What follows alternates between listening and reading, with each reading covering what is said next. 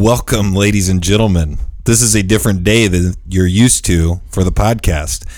We're doing something special. Last year, I was hungover most days, and we were uh, talking about football right before we recorded the regular podcast.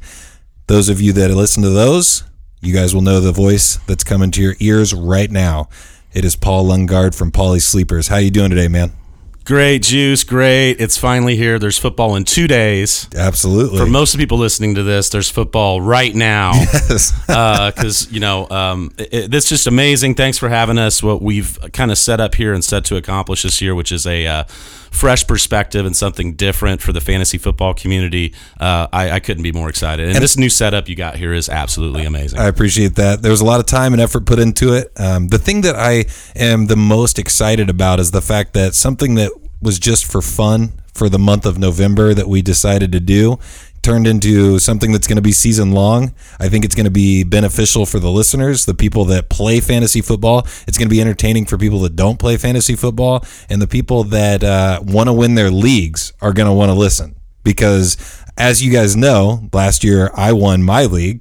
And uh, it was the family league that I finished in the bottom three two years in a row. And then we did a, you know, Pauly Sleepers November type thing for football because I'm a big football fan. Turn around and won my league. So we talked about it, you know, during those four shows, and yeah. uh, I liked your team. Yep. And uh, congrats. So it, uh, it, went well. At one point, I had Alvin Kamara and uh, Ingram, and Mark Ingram, and then I ended up trading one of them, and that that was a bad choice, but it ended up working out. I still it, won. It worked out. It worked out. Um, yeah, we're super excited. Um, basically, we've really branched into when we were on here last year with you, and uh, John Marchbanks called in. Jackson, yep. Jackson came in with us, um, and you guys have built kind of like a like a little empire over there.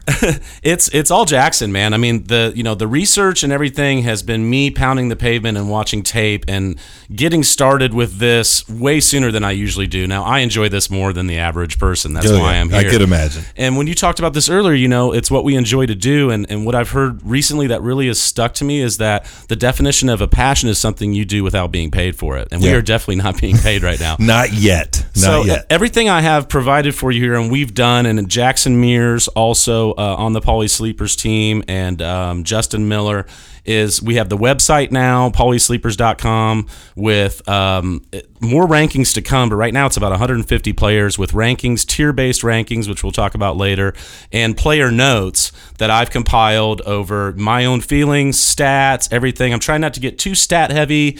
You know, uh, Jackson does do a lot more analytical. Mm-hmm. Um, I try to do a balance of the stats, your feeling, just doing what makes sense, and just having fun with this. So um, we've got the YouTube channel channel, and that's what I started last year, week one. The That's how sat- I found you. The Saturday night before week one, I had been watching some fantasy football YouTube stuff and listening to podcasts like a football geek. And there were a couple that I listened to that I was like, man, you know, if I wasn't thirsty for this information, like you guys aren't bringing anything else to the table. like it was really boring stuff. Yeah. So um, the next morning I woke up and I don't think I took my t-shirt off and I had my coffee and yep. I just said, hey, you know, we're going to talk about DraftKings today, and this is the you know the the team I'm playing and. Uh, and that week, you know, week one, the Rams played at the Colts, and the Colts were in a shambles. So I told everybody to stack the Rams, and we yep. stacked the Rams all year long. and uh, so it got off to a good first start. And then you having me on the podcast really propelled it into now we've decided we're going to do not just DraftKings, but season long advice. And that's what we're here for today. This is Pauly Sleepers draft day advice and players' rankings with all my players' notes. Um, so we've got the YouTube channel, we've got Twitter that we've been uh, really working hard on and got basically 300 followers in two weeks. And that's been, at Pauly Sleepers. That's at Pauly Sleepers, yes. And, um, and then the website paulysleepers.com um, you know what you've got juice in the morning here is awesome. It's a great collab- collaboration that we're doing. Um, just a little background on you know what started this was you know jackson works with me um, and you know we're both geeks and uh, we both you know decided to hey branch out and you know not just do this DraftKings, but do this season long stuff. And it was his idea for the listener league. And I'm sure most of you are listening. People are very And- excited about it. Yeah. There's a lot of traffic going on. Yeah, Dealing with that. The the listener league that we signed everybody up for, it's free. There's going to be cash and prizes at the end, but it's going to be different than what most football podcasts do. Is I've heard of a lot of listener leagues, but you hear about it leading up to the season, and then they do their normal thing all year long, and at the end you hear who won. Yeah. And I want to know more about it. So we're gonna we're gonna carry everybody who doesn't get their names drawn through the season. Who trades for who? Who's out there on the waiver wire? Different strategies. Who plays who every week? And just Do some shit talking too. Yeah, I mean, and- just a little bit. Yeah, and everybody that everybody that's name gets drawn here in a minute, they'll have the opportunity to call in on the show at least once, Yep. and they could talk about um, the best thing they felt they did to you know for success, or the stupidest thing that they've done. And we're going to call them out for sure on the dumb things they do. And that's the other thing that Jackson and I were talking about today too. You know, we are going to definitely stick our heads in the sand when it's warranted, and we're going to Oh, beat yeah. our chest when it's warranted. You know, um, not everybody gets all of these calls correctly, and if they did, like they would be the expert. And there's really no the expert in fantasy football. There's you know, Matthew Berry spends half of his article every week apologizing for the mistakes the week before. and I- and I we're realize- educated weathermen. Yeah, and I realized real quickly, um, my first years listening to Matthew Berry and the Fantasy Focus, not to give any free ads out there. Um, Fantasy Focus is what started me listening to fantasy football podcasts because before I was a podcast listener, I listened to all the Rogan and all that stuff. But uh, listening to him, I started like following a lot of his advice. It was working out for me, so I continued to do that same method. It ended up kind of screwing me over. So that's why I think that uh, what you guys provide is you know that that if you're batting what 60% 70% Right. Yeah. You're- 60 would be just fine. It's like blackjack. you you're know? above everybody else that you could possibly listen to or pay attention to in this in this environment Right, right. So um, we're going to talk a little bit here about um, what we're going to provide this year, and then um, I have my kind of draft day advice. Like, what do you do leading up to your draft, and what do you do on draft day, and how you play, and mistakes that I've made, and things that have worked for me. You know, advice, and then in between that, we're going to break that up into my player pool rankings and talk about. Um, basically all the position players. We're not talking about kickers or defenses today, just all the position players. Um, so um, we have the DraftKings, and that's what uh, Justin and Jackson are going to be working on this year. So kind of the the Pauly Sleepers team has branched out to.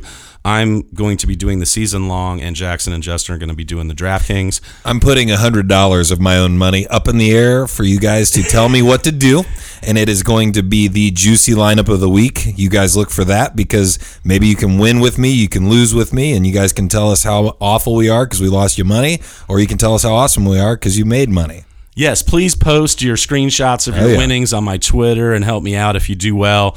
And please feel free to go. Um, thanks, Paulie. Uh, on Johnson was a big stinker this week. Um, so that's what this is all about. But yeah, we're going to have the juicy lineup, and that's going to be kind of our finalized lineup. And the way you have to do DraftKings is kind of fluid. I mean, Yeah. what we do is you you enter in the you know middle or beginning of the week in the pool in the you know the different tournaments you want to enter if you want to do 50-50 or guaranteed prize pool entries for DraftKings and then you um, you can change it you know up until the game time so when we do our Wednesday podcast we're going to talk about our player pool and that's what we kind of morphed into towards the end of last year instead of just giving out tons of lineups we Right. started encouraging everybody to um, pick from a pool, and we're going to have you know the top players, mid-range players, and value pauly sleepers, Mm-hmm. and then uh, you know let people organically pick their lineups. But the one lineup that's we're going to bet most of your money on Yep. every week is going to be the juicy lineup, and that'll be the one that locks at like Saturday night at Absolutely. midnight. But everybody is encouraged to keep along at the website, and all of our rankings and pools will be on the website because we'll be changing due to injury. But you know, also have something on your phone like Roto Grinders or Roto RotoDen or something that lets you know when your players get injured. I mean, if you're going to do this. You know, it's all about that in the know right Oh, yeah. now and going and picking up. You got to be on top of it. You got to be I on mean, top of your shit. I mean, the paulysleepers.com, I don't know if we, uh, you know, send it, send it out there, but that's where you guys need to go because they're going to be updating that regularly. And that's going to be kind of like, uh, we want to push you guys to that because if you hear this podcast on a Thursday and then, you know, some of the information, information has changed, that's where you're going to get it. That, Twitter, Facebook, all that good stuff. And we're going to talk about bankroll management too. You're starting with 100. We'll probably play $15 that first week. And that's 10 to 15% bankroll management. I learned from playing poker on Poker Stars back in the day and winning money on that. And um, so that's kind of the, the thought process there. Um, but the listener league is what we're going to be talking about here in a few minutes, guys. If you win, we need you to um, accept our uh, invite when we Yep. email you.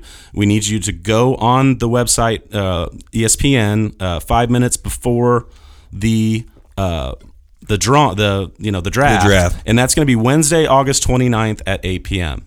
So we need you to log in by 7:55. We're going to pick two backups, and um, if those people are willing to, you know, log in, and Jump be in at the last second. Um, I know I'll have a few people that will. Oh, yeah. you know, Absolutely. They'll, they'll volunteer. You know, um, but um, on the Wednesdays podcast, we'll announce our player pools, and then we'll go over listener questions. We're going to have people calling in. Um, we'll go over waiver wire pickups for the week um, trades, you know, call in or email in and let us know, you know, hey, I got this trade offer. What do you think about it?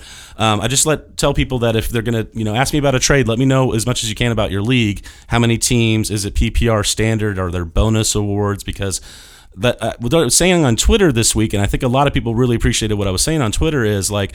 You know, if you just blindly say, "Hey, you know, this person or this person," I mean, I want to know more about your league to be able to better yeah, answer to be that able to question. a, an, an educated. Because if it's two running answer. backs and it's a PPR, the guy that catches the passes, you know, is going to be more valuable. So I need to know little things like that. absolutely. Um, so um, we're going to do something topical every week. Um, Justin, you had the idea to talk about etiquette in Yep. leagues one week, and we'll do that.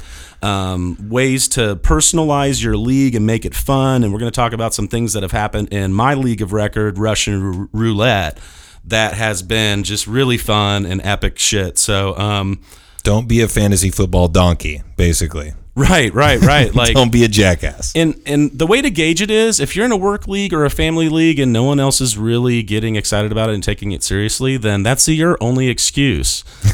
really, if there's people like you know, if you're in my leagues and you mess around, you're out of the league. I'm not going to name any names. I've already done, I already did that last That's year. awesome, and that's that should uh, be that should be the possibility for anybody playing fantasy season long. So um, that's kind of what we're about. We're going to start talking about draft day advice, and then we'll get into um, our uh, picking the player, the picking the people for the league. Um, and uh, I actually we should probably do that right now. Let's do that before we start talking. So about the draft definitely, we uh, we've come up with a quite a bit of uh, uh, names here. So if you hear your name drawn, I mean, you're either listening to the podcast, watching the Facebook Live, or looking at the video on YouTube or something like that. Um, definitely. be excited.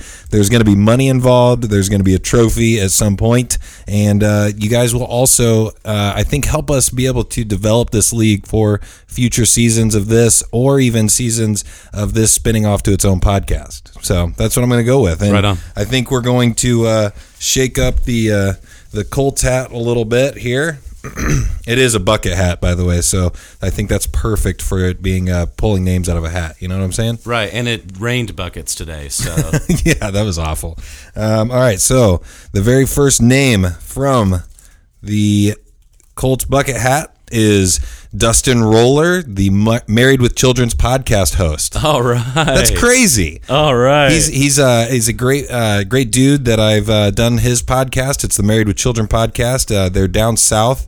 Um, it took me a little bit of time to get there, about an hour and a half. But he's uh, he's definitely a sports fan. He used to be a football coach. I don't know if he's still coaching, but I think Oh, he that's might. fantastic. I think He'll he- get into this. I think he might be somebody. I've that- listened to their podcast a couple Yeah. times, and um, I didn't get a chance to get with you on like everybody who made it to the entry. So I, you said there were a few podcasts that got in. Yeah, so. there's definitely some Awesome. podcast people that are trying to be trying to be involved in the uh, Juice in the Morning and Pauly Sleepers Fantasy Listener League. all right. Number two, there are eight total today. All right, so number two. So number two, Jeff Fiddler.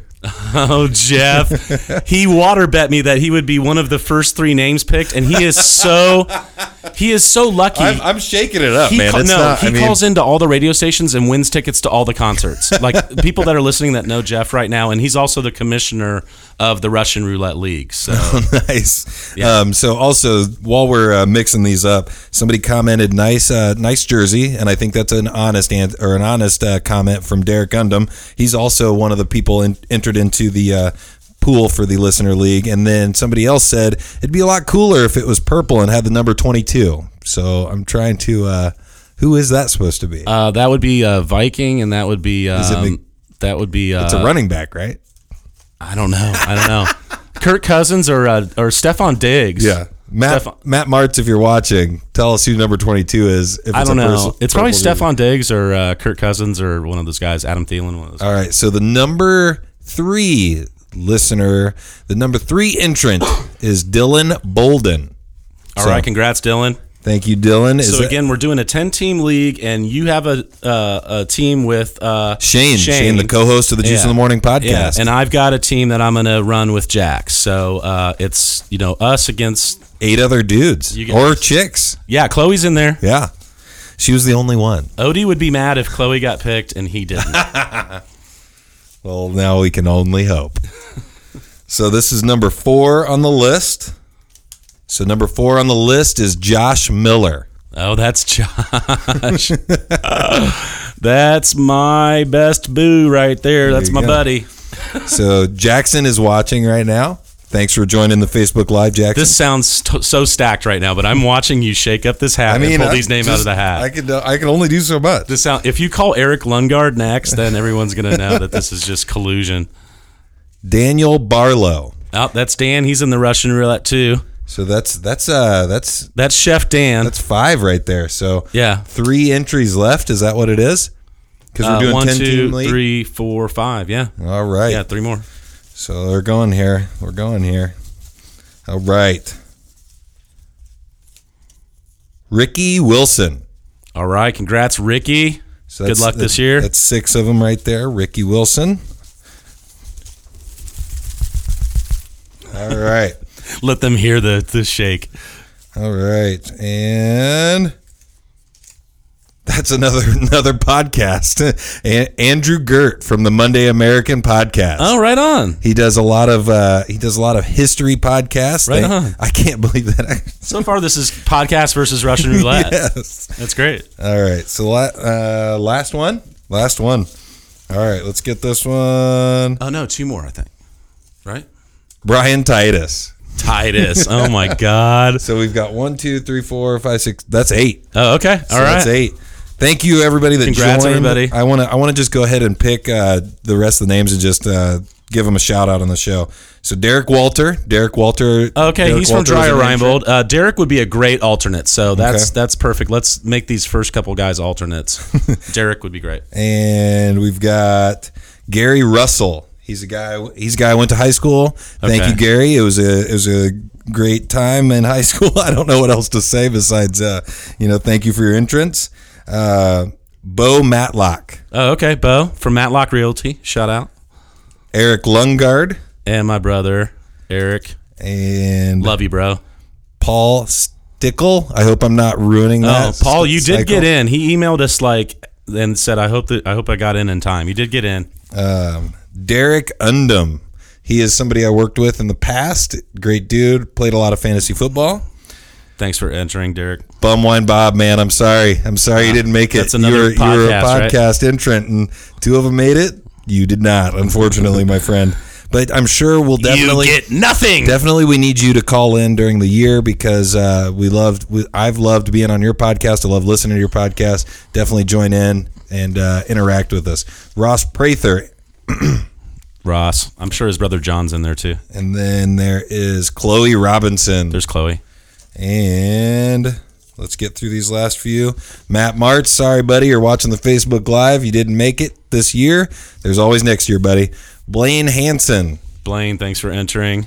Anthony Odie, Odie, and Chad Snipes. Chad, shout out. OG, Thank you to OG all of you guys. Thank you to all of you guys that entered. Um, like I said, man, we had enough entries. We could have done like a, a 12, 14 type type league. I but- thought about changing it but to I think, 12. But I think that'd be. I think that'd make it a little bit tougher. But yeah, 12 is definitely tougher. the one thing that I want to say is if we get wild like traffic and people are like freaking out and they really want to do it, maybe maybe it could change, but we'll see. We only have a week to decide. Yeah, we can. But you want to keep it at 10, huh? Yeah. Okay, we'll keep it at ten. Never mind, guys. Ignore the last That's thing that I just said. I mean, Derek and uh, Gary would probably be like, "Yeah, go twelve, go 12. But no, everybody that uh, entered in, I appreciate it. I'm just one of those guys. I'm such a I'm a I'm such a uh, inclusive guy that I just want to always get everybody in. But I know there's no chance that you can get that many people in. Oh no, Um, I'm glad you uh, called everybody's name. Um, I think I think everybody deserved the shout out for Right. for entering. again, we'll uh, we'll email the winners, and then uh, we'll email you uh, you know information on uh, what's going on. But it's Wednesday, Au- August 29th at 8 p.m. Wednesday, August 29th, 8 p.m. And I will also try to send you guys personal emails as well, just to let you know when. Yeah. Okay. Yeah. Then they that way they can uh, that way they can join. And then uh, so what I really want to know is about your draft day advice. Okay. The stuff that you feel that we need to know going into our season long league. Well, number one, Justin, is for you because you you said you know do you mock draft or you do you not mock draft? Oh, absolutely. And, I think you mentioned that you had a year where you got really into it. And Dude, I did like lot. I did like 20 mock drafts Right. uh, and that was like in one day. Like, right. So and you like didn't do well, right? No, that was my worst year. Right. I thought I was going to get Andrew Luck, Rob Gronkowski, and I think somebody else that was like a good running back. And then you had a year where you didn't do anything and you did really well. This so this year. is this last year. This Okay. last year, no mock drafts, went into everything completely fresh. Didn't even listen to any kind of like fantasy football podcast going into my draft, and it just it was uh, very organic, very easy. I just like I like that guy. I'm gonna pick that guy. Well, Justin, you know I, I'm pretty open to new ideas, but the idea that you're better if you don't spend any time looking at it is absolutely out of I don't. You don't. You don't think that it's possible that maybe I'm just lucky? There, there's luck involved in this, but that'll only get you so far. I guess it'll get you a championship in your case this last time, but I wouldn't recommend it. All right. we'll. we'll, we'll uh, I'm definitely going to be taking notes while we talk So, this. I mean, year. if you do like a thousand of them, you're really overcooking it. And and the funny thing is, is you'll you'll never you'll never look at your draft and think, oh, that's that like that one mock draft I did, because there literally won't be a mock draft that's exactly like your draft. the The idea is to get an idea, Yeah. to get an idea of where people are going and what you're going to have to do if you want Tyreek Hill. Is he going to come back in the third round? No. Yeah, and So and, and it always. you I mean, from my experience, it depends on the league that you play in. You got to know your opponents. You got to know who people like, who they're going for, what they're interested in. Because in our league, our family league, there's a couple of uh, really big Colts fans, and they take Colts players a lot earlier than anybody else. So if you like that Colts player, you might want to take them early because somebody else is going to take them. We actually talk about that here in a little bit. Oh, okay, sorry. How that's okay. That's okay. You're getting ahead of me, Justin. no, it's all good. Fantasypros.com is where I go. Uh, this is a free plug. Um, and you can do free mock drafts. You could pay a little bit of money and uh, it's not that much. And uh, if you have four leagues like I do, you can actually split it up amongst the four leagues and say which one is a 12 team, which one is standard, which one is PPR. And it even, I paid a little bit of money. It's like, I don't know, twelve ninety eight a year, and um, was able to put in all the keepers in the Russian roulette league. So like it's even mocked to me know you know having those players off Oh, the wow. board because it's a keeper Nice. league. So um, That's a really good feature. So that's something you could do. But if you don't want to do all that, you could just go to fantasypros.com and do a mock draft. You could still put in standard or PPR, and you could put in where you draft. So Mm-hmm. if you know that you're going to be the ace slot. And if you're in a league that doesn't have the draft order till draft day, geez, that's that's That's our league. That's brutal. oh god, that's so brutal. I don't like giving anybody an advantage. Well, see, that kills the mocking because mocking is knowing That's exactly if you're tenth pick, second pick, So the year that I got into them a lot, I would literally do like five picking first, five picking second, five picking third, in a ten team Yeah. snake draft. yeah, there's So there's no way I can actually remember how those drafts went. no, you you might as well forget it. So that's background. I probably you remember when I said tell me more about your league. Yeah. that's background that I needed because in that case, mock drafting doesn't benefit It's you at all for your to, family yeah. league. So No. that's why you won it the year you didn't do any. Right. So because because I There you go. Well, and I also started thinking more about what I thought other people were going to do. Yeah. So if you're in a league like that, then don't worry about mocking. Right. But if you know where you're picking, then go on Fantasy Pros and do some mocks. Yeah. Also, I'm recommending doing tier ba- tier based uh, uh, drafting, and that's what's laid out on paulysleepers.com. And the whole concept of tier based drafting is that the players are in tiers based on their, their projected performance, what they've done in the past, what they might do, and then when there's a drop to the next tier, that's a that's a probably a statistical drop in performance and it allows you to realize that like you don't get excited if there's a run on tight ends and everybody in your second tier that you like goes that's your trigger to go and get a tier two running back or or wide receiver that's still Right. on the board not to freak out and go oh man there's a run on tight ends i should go get delanie walker Yeah. no delanie walker is the guy that you get if there's a run and you don't get who you want and you wait and you draft him later Right.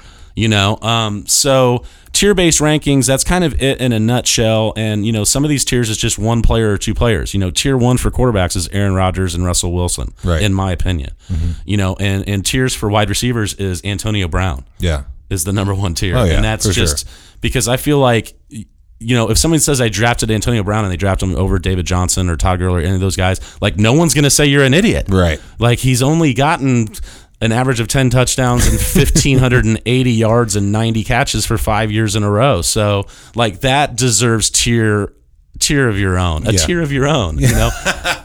and, and and and like Rob Gronkowski too even though he's hurt half the time, Yeah. he still deserves He's going to win you weeks every So, week. so that's the tier based system. And look up more of that online. There's tons of analysts that do tier based. And go to paulysleepers.com and see my tier based rankings and all of my notes. Know your league settings. Know the point system. Know, you know, how many passing points for your quarterback. Is it four? Is it five? Are there rewards for big plays? Because you could turn on like bonuses on Oh, these yeah. ESPN leagues and some of these other leagues, and there's bonuses for a 40 yard player more or a 50 yard player more. And good God, like a Tyreek Hill gets Yeah. very valuable in a Oh league yeah, like in those that. kind of situations for sure. So don't feel bad ranking him ahead of the consensus top 200 that you pulled from the website. And again, I'm not advocating anybody just completely go into their draft with my rankings. I mean, Right. if you want to, cool, that's what I'm going to do. Yeah. But what I advocate you do is is is print out a top consensus, like in, in and make sure it's a, a consensus of at least five different sites, Mm-hmm. a consensus rankings, and print it out as late as you can before your draft, so it's updated with injuries. And then look at that versus mine, and look at the outliers. Look at the guys that I have way higher than you know the community, or way lower than the community, and then look at why I like that player better or don't like that player better, and then make your decision. If you like Mike Evans, you're going to see that I don't. Mm-hmm. So if you go in and see why I don't like Mike Evans and go, geez, that kind of makes sense, then maybe we're onto something. But if you go, you know what, Paul, man, I like your shit, but I like Mike Evans, so screw Right. you, I'm getting him. Then go get him. Yeah. Get players that you like. Yeah. But later on, when Mike Evans puts up 800 yards and six touchdowns, mm-hmm. and you're paying for way more than that, I mean, maybe next year. Yeah. So, so what would you say um, is the the number one thing that you need to do? Because you just gave a bunch of stuff. Is there something that you didn't list that might be something that's very important, or out of that whole group, what did you? What do you think is the most important for your draft? this is something that coaches like Jeff Fiddler, who made our uh, listener league, will do. Um, there will be an injury slot on the team. So if a player is injured, you could put him down there, and that doesn't waste any of your spots. Mm-hmm. It, once the player gets healthy, you have to take him out of IR. Yeah. It's basically a free slot. Yeah. You can't put the suspended guys in there, so you can't Ah, put Robert sucks. Turbin in the slot Yeah. because he got suspended. But Jeff will draft someone that's injured that he likes, knowing that as soon as it's inputted into the website, he can move that person down to website and then go pick someone up off of waivers. Nice. So if it's a 16 round league, he's got 17. And, and, and smart coaches like that will do that, and other ones won't realize they could do that. Right. You know, in our work league last year, I didn't even realize there was an IR, and everybody knew I liked Alvin Kamara, but like I was like, well, geez, I can't drop, I can't drop these guys. Yeah. And I had a slot that I could have moved an injured David Johnson down into and picked him up. So you know, we all make that mistake, but know your settings and know um, little things like that. You know, there's leagues that don't have kickers. There's leagues that have IDP players instead of. I hate the defensive defenses. player. I hate oh, the it. Russian roulette has two of them. It. I hate it. Russian, I hate it so well, much. Mike Dodd uh, uh, would like, or Di- on Facebook. 'cause He's, he's changed his pronoun. Okay. Yeah, uh, uh, on Facebook would like that. He Yeah. hates that we do IDPs. Yeah. But we actually dropped kickers and defenses, and you get two IDPs. so I might be okay with that. Okay. Hey, it's not See, my Dodd, league. you're on It's an not- island. It's not my league. But if your league has big play awards and big, like, you know, a bonus for a 150 yard game, a mm-hmm. bonus for a 400 yard passing game, then, you know, Andrew Luck and Drew Brees and Julio Jones and Ky- Tyreek Hill and Gronk, Zach Ertz, Travis Kelce, like all these players have more value. So just know that. And when other teams aren't focusing on the settings, know your settings. If Yeah. it's five points for a quarterback passing touchdown or six points for a quarterback uh, passing touchdown, Big difference. then know that they have a little bit more value. And there's a huge debate among the fantasy community on this, and it's it's black and white like a lot of our world is Right. nowadays. But some people think that you know that that doesn't matter, but I really, really, really think that it does. Oh yeah, one hundred percent for sure. One hundred percent. Um, so I've got like, I mean, thousands of questions for you. So I think, uh, I mean, you've talked about that you're going to be getting into your your rankings. Is that is that what you're? Are you ready for that, or you still got more for your for your draft day stuff? Uh, we're gonna split it up. We got like a couple more things. Um, don't have a set strategy.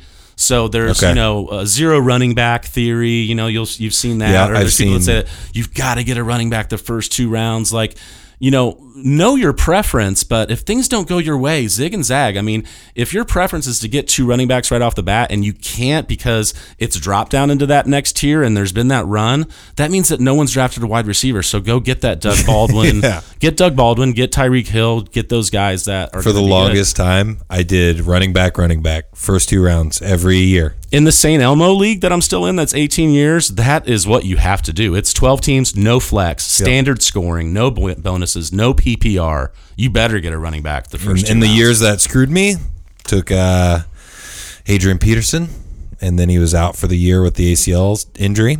And then the next year, I took him and somebody else that was a badass running back, and he uh, decided to get in trouble for uh, disciplining his child in an inappropriate way, and then he was out again for a year. same same player. Yeah, same guy. talking about the same Two years in a row.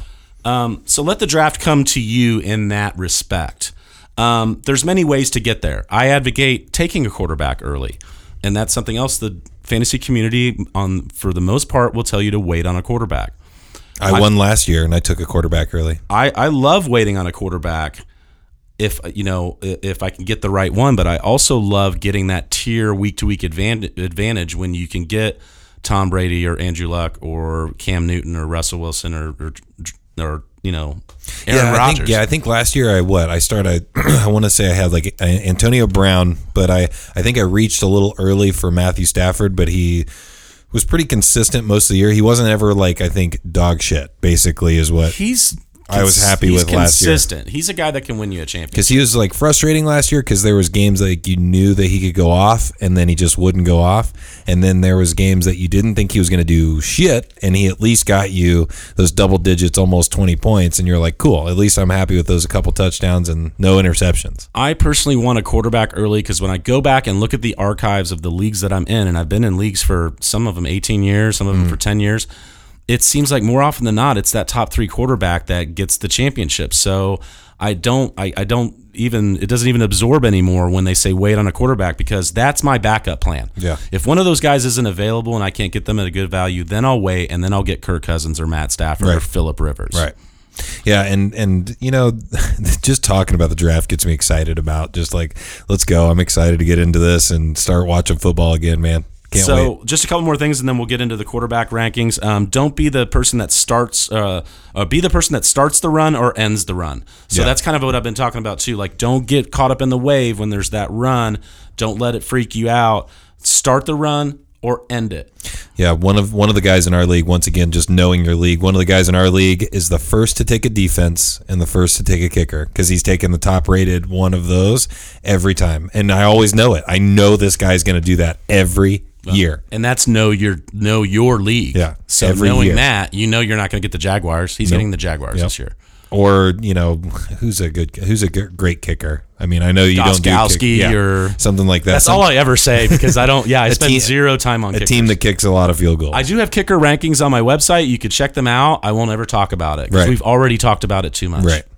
That's actually that's thing, uh, actually that's perfect. I didn't even catch it until We've just already now. talked about it too much. The last thing is my brother Eric. I love you, man. He gave me the best advice when I first started playing this that I've ever heard. Get guys on teams that score. Mm-hmm. It's like a John Madden. You know, the team that scores the most points at the end of the game the is going to win the game. It's the most obvious thing, and and and and Eric can get analytical, and he's Yeah. brilliant. But this was just a straight to the point thing. So the Pats are worth more than the Dolphins. Mm-hmm. It's pretty self-explanatory. Um, so we're going to go on to our rankings, and uh, people that want to skip to this part will um, tag that. Um, so number one is Aaron Rodgers. So most people are on this consensus. This isn't a hot take. You know, it's Aaron fucking Rodgers. Um, if you want to make a take that you know he's coming off of injury and his binky Jordy Nelson, who who's always been on his team, is not there anymore. I mean, is that enough for you to raise an eyebrow? get you scared. I think it should at least raise an eyebrow, but I'm not ranking him. I was tweeting about it today and they were like, okay, well, where do you rank him? I'm like, still number one. I'm just saying that people should think about he's coming off the injury. It's an injury that, you know, Tony Romo didn't come to, back from too well. And, um, and, and his binky is gone. Jordan Yeah. Nelson is gone. But other than that, definitely he's the man, you know. Well, I He- saw I saw a meme that was like, you know, build your perfect QB, and it was a picture of Aaron Rodgers, and it was like Aaron Rodgers' arm, Aaron Rodgers' legs, Aaron Rodgers' Yeah. brain. Like fantasy quarterback, he really is like the top Hall of Fame because he was in the top three for four out of six years. I mean, he is an absolute stud. He also gets done, uh, gets it done on his feet. So that's where you know the, that little extra rushing will get it well, uh, get you well, and and forty to sixty rushes a year, 250, 350 yards. I guarantee you, being the defenses against that guy is extremely fucking frustrating. Cause, Yeah, yeah. Because I always see guys chasing him down, and Yeah. then he just like lets one go, and Yeah, him and Russell. Wilson are the number are the two top guys, and it's because they can evade the rush, keep the play alive, and take off on their feet if everything doesn't work out. And that is bad news and good news for fantasy football. Absolutely. So Aaron Aaron Rodgers, if if you take him, you're going to be taking him in the third or fourth or fifth round, depending on your league. Only do it if you feel really good about your first couple picks. give me Rodgers. I want Rodgers. I want Rodgers. Throw his name up there. You know, and, and if you if you have Bell and you have you know Keenan Allen and you feel good about that, then take Aaron Rodgers. You know, so, so do you think Aaron Rodgers is somebody that's going to be going in the top? Like, I mean, in the first round? no, I mean some leagues they will because I mean doesn't Jen draft that way? Yes. So it, I mean she'll do it, Yeah. and and it She always seems- ends up for some reason with Drew Brees. I don't Okay. know how. Yeah. this happens because I think the way ESPN's uh, draft set up, where they have all those like players on the side, I think it goes like um, like running. I think I want to say it's running backs, QB, then wide receivers. So she always gets like two pretty good running backs. it just fills out the yep. Well and, and she's always in the finals. I'm, I swear to God. that works for her. Yeah. Um. So Aaron Rodgers is number one. Russell Wilson is number two. You know, really with Russell Wilson. I, this is just because once again, I'm very I don't pay a lot of attention to offseason stuff. I don't pay a lot of attention to stats like you guys do. I always think of Russell Wilson as the quarterback that has let me down in the past. well, he didn't let people down last year. He was number one. That's true. And um, that defense um, is not going to keep them off the field very much. They lost everybody. Yeah. I mean, Kam Chancellor's pro- retired, Mm-hmm. and and Richard Sherman is on to San Francisco, and Michael Bennett went to Philadelphia, and and uh, now I think the last man standing is raising his hand, saying, "Get me out of here." And so the Legion of Boom is is not that anymore. It's the Legion of Pew Pew Pew. like I'm a little concerned. Um, Schottenheimer is their new OC, and he loves to really run the ball. He hasn't ran an offense since 2012, but that's signaling to me that they're just going to let Russell Wilson do his thing, and they're going to need to. They lost Jimmy Graham. They lost one of their um, probably their second or third best wide receiver in Paul Richardson, and um, they got Rashaad Penny in the draft, and they moved way up to get him. But I, I don't think he's going to be everything that people are saying they're going to be, and it's going to have to be the Russell Wilson show. So You worried at all about Russell Wilson's uh, durability? Um, no, I mean he's just he's he gets away. He usually evades it. Because the year I owned him, man, he was like out with an ankle like almost every week. He was Well, like questionable. That's something we'll talk about later. And, Okay. and the and the the advice is you know don't don't let that guy that you had that messed you up and wasn't good that Yeah. year. Don't let that. I have really bad. from- I have really bad deals with that. Well, okay. Think about I the guy who think about it. Think about the guy who got Todd Gurley in 2016 and didn't draft him last year. right. Exactly. And then I drafted him, and he was not he, he had 19 touchdowns Yeah. think about the guy who um, didn't draft melvin gordon after he got one touchdown his rookie year Right. he got 13 the next year so russell wilson's a great example of that yeah he was hurt a few years ago and he didn't do well but he was the number one last year Mm-hmm. and it's all on him he was responsible for 90% of his team's touchdowns Awesome. that's absolutely amazing he's number two that's where i have him that's where you should have him they have a crappy o-line um, I don't think that they've improved the running game that much. I don't think Rashaad Penny is that great. This is the team that cut Alex Collins. I mean, why are we trusting Right. them being able to do something with the running back position. Now they're saying Chris Carson is going to start, and it's making everybody scratch their head. I've I mean, never even heard of Chris Carson. he got hurt last year. He had one good game against the Niners and one good, good game against us, Oh, and he got hurt. But you know, they drafted Penny really early, like with the 25th pick. They moved mm-hmm. up in the first round to get him. He should be the franchise, but I have a feeling that the office wants Penny, Right. And Pete Carroll wants Chris Carson still. Mm-hmm. And to make things more complicated, they just announced that CJ Prosise will be their third down back. So they're going to use five running backs like they did last year. Yeah. And they had one rushing touchdown between the five of them last year. Good God, I didn't even know that. So That's awful. Okay, I'm so- good with Russell so Wilson. He'll Wilson also at number two. He'll also rush 70 to 100 times a year. He'll rush probably about twice as much as Aaron Rodgers for around 300 to 800 yards and uh, two to six touchdowns a year. Those are just bonus stats, and that rushing really really helps. I mean, their O line is extremely smelly. I think he's going to be running for his life again, extending plays and uh, running with his feet. Worries me with the Um, durability still. Yeah. Well, quarterback's the hardest thing to rank this year because Yeah. you can make a case for a lot of people. Yeah. And um, it, it's tough. I mean, there's really 20 very good quarterbacks that, you know, 10 of them are going to be in the top 10 and be good Yep. draft picks, and 10 of them aren't. Yeah. You know, that's what I'm trying to help you with today. But it, this has been my hardest position to evaluate. Who's next? Tom Brady, terrific Tom. So that's another one, man, because people are saying he's getting old. Yeah, I mean, like him and Fitzgerald, they'll let you know when they're fucking done, and they're going to be really good up until that day. Yeah. So don't worry about it. I mean, yes, one of these years it's going to go off the rails. I'm hoping that happens in the off season, Right. and not during the season. It's going to look bad if it happens during the season. It's going to be like, geez, Tom, you pushed it too much. Right. But if he's pushing it that much, I think he's really confident. This elastic fucking rubber band thing he's got going on is really working for Mm-hmm. him, you know? And Tom Brady here in Indianapolis, the, the Patriots will will will dip and your Colts will be overdrafted. Oh, The yeah. Patriots will be underdrafted. People don't want if you like fantasy football and you can stomach it, I did last year. Take them. I mean, My very first year drafting a uh, Patriots player, I won my league. I And I- I, I- refused to for the last like 10 years of playing fantasy football. you just got to decide you want to win, man. Tom Tom's a winner and uh Fuck it. yeah, Matt. You know, mad props. I mean, I I've been in the Russian roulette league. I think eight years now, and I, I got to the finals two years in a row, but I'd never won it. Last year, I drafted Tom Brady. I drafted him really early, and everybody went wow, and everybody handed me the trophy later on. Mm-hmm. you so, go. what's more likely to happen? He's going to do his thing. This is one of these uh, one of the kind of overlying themes of this whole year is what's more likely to happen.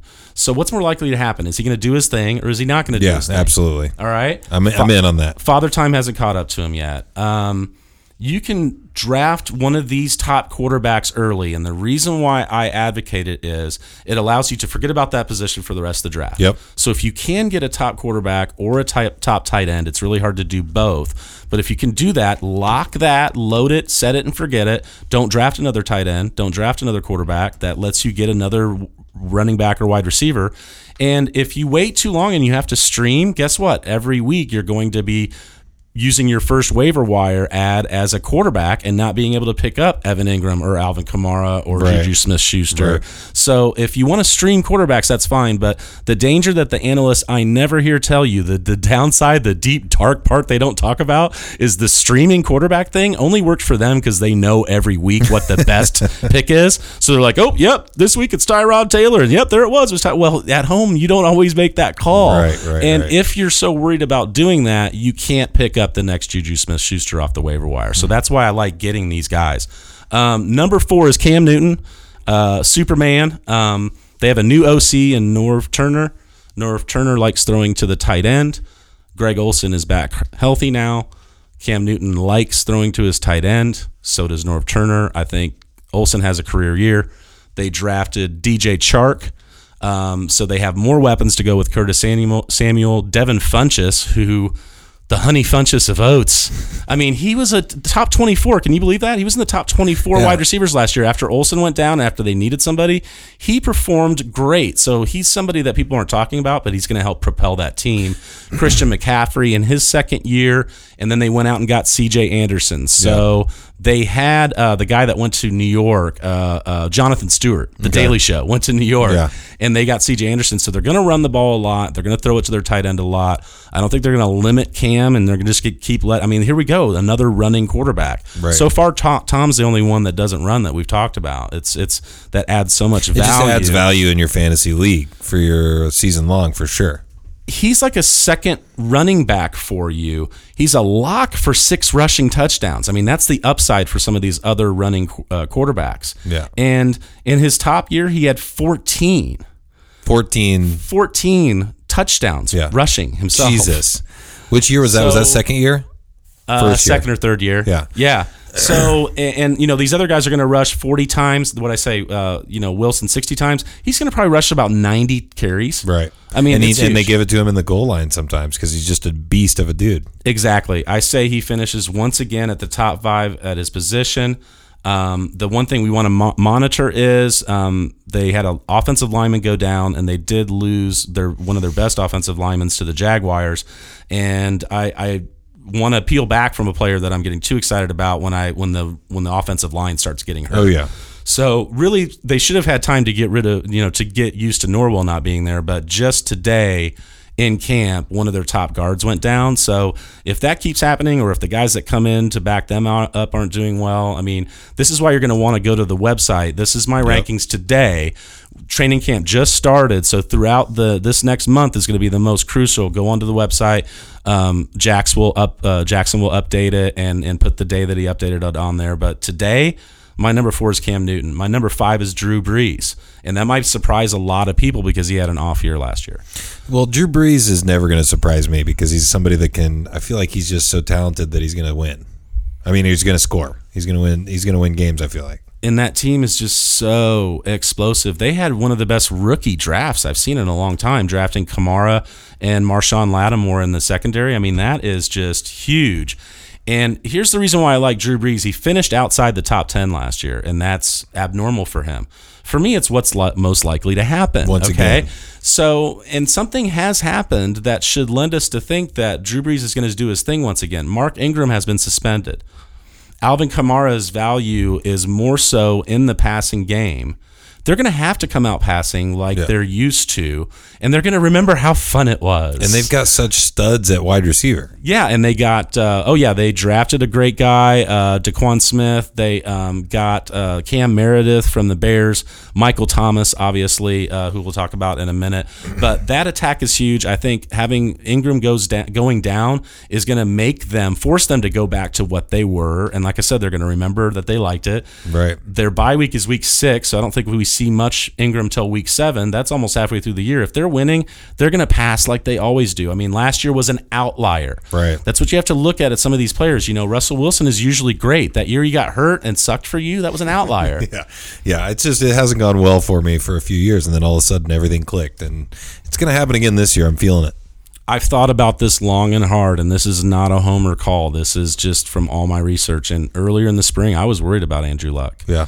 But right now, he's my number six quarterback. Number six. the community is reacting to him playing, and he's been moved from number 14 to number, I think, nine today in the average draft position. I've had him ahead of that, you know, for a minute because I'm on board. Um, they did it right this time. They did the. They brought him back right. They did it the right way. Everybody says says he looks like a monster from camp. Does have you seen the picture of him like getting If off his bike with the water belt? stick, um, just like twist the top one. I think it should like tighten it. I Okay, know it's gotcha, hard I got, to. I got you. Um, so do you see the picture at like the 500 where he showed up on, on his bike and had the water No. bottle and stuff? Like he looked ripped. he looked ripped. He showed up at the race looking like he. At least he's been working out, right? yeah, yeah, yeah. You would think. So uh, you know the whole conspiracy, and your show gets into conspiracies. The whole conspiracy was that he had a he had a career-ending injury, and I kind of bought into it for a minute, but. Fucking microphone. It's okay. man, I'm it's sorry. okay. Um, the reality is, it just never happens. This is good. There you go. It, the reality is, it just never happens. You know, Drew Brees was supposed to be done like ten years ago, and and he was never going to throw again. And Teddy B like broke his like leg into two pieces last year and was never going to walk again. And he might be the starter for the Jets week. That's one. crazy. I think. So, you know, the other thing about Andrew Luck is they've done well to shore up the line, which is something we need for the uh, we've needed for a long time. They went out and and you know traded the that pick to get a couple picks later which should let you know that he's fine because this was a quarterback rich draft. So if they needed a quarterback and Andrew Luck was done and this conspiracy is not out yet, they would have not draft t- traded that pick to the Jets. They would have drafted a quarterback with the Oh, sixth yeah. pick.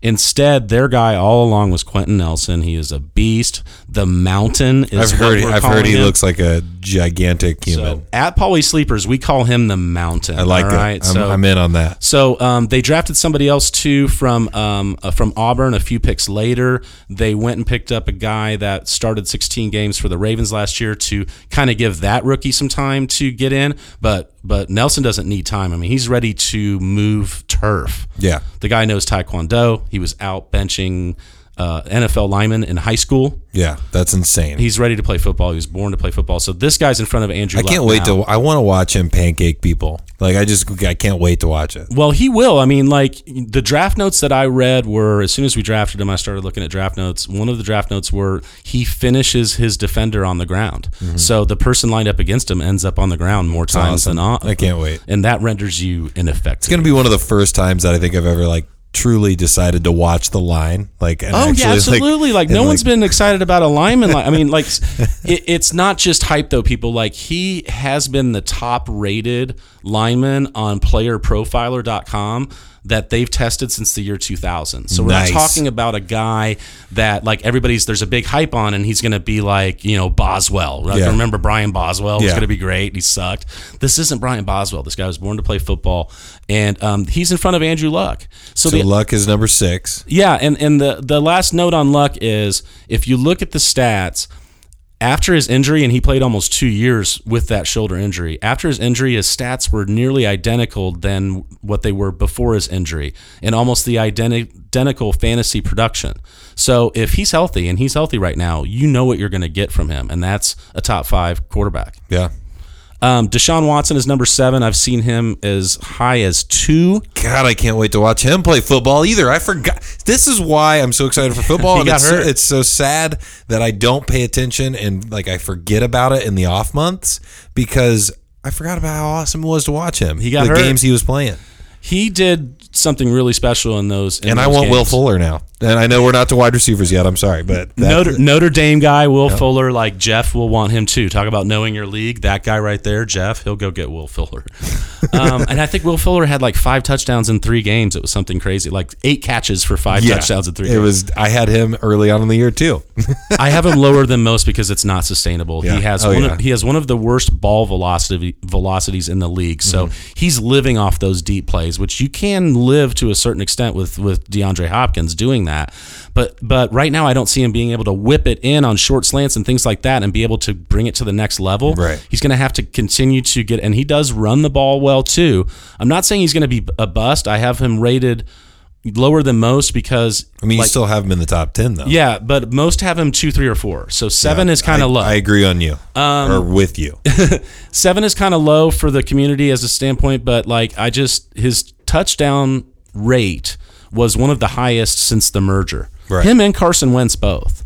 Him and Carson Wentz both had insane touchdown rates. So if you throw 600 passes, you're statted out for 48 touchdowns because you have this 8% touchdown rate. The league average is like 6. Mm-hmm. If you go back to the league average, that 2% difference there goes from 48 to 36 touchdowns. So that's 25% of those touchdowns.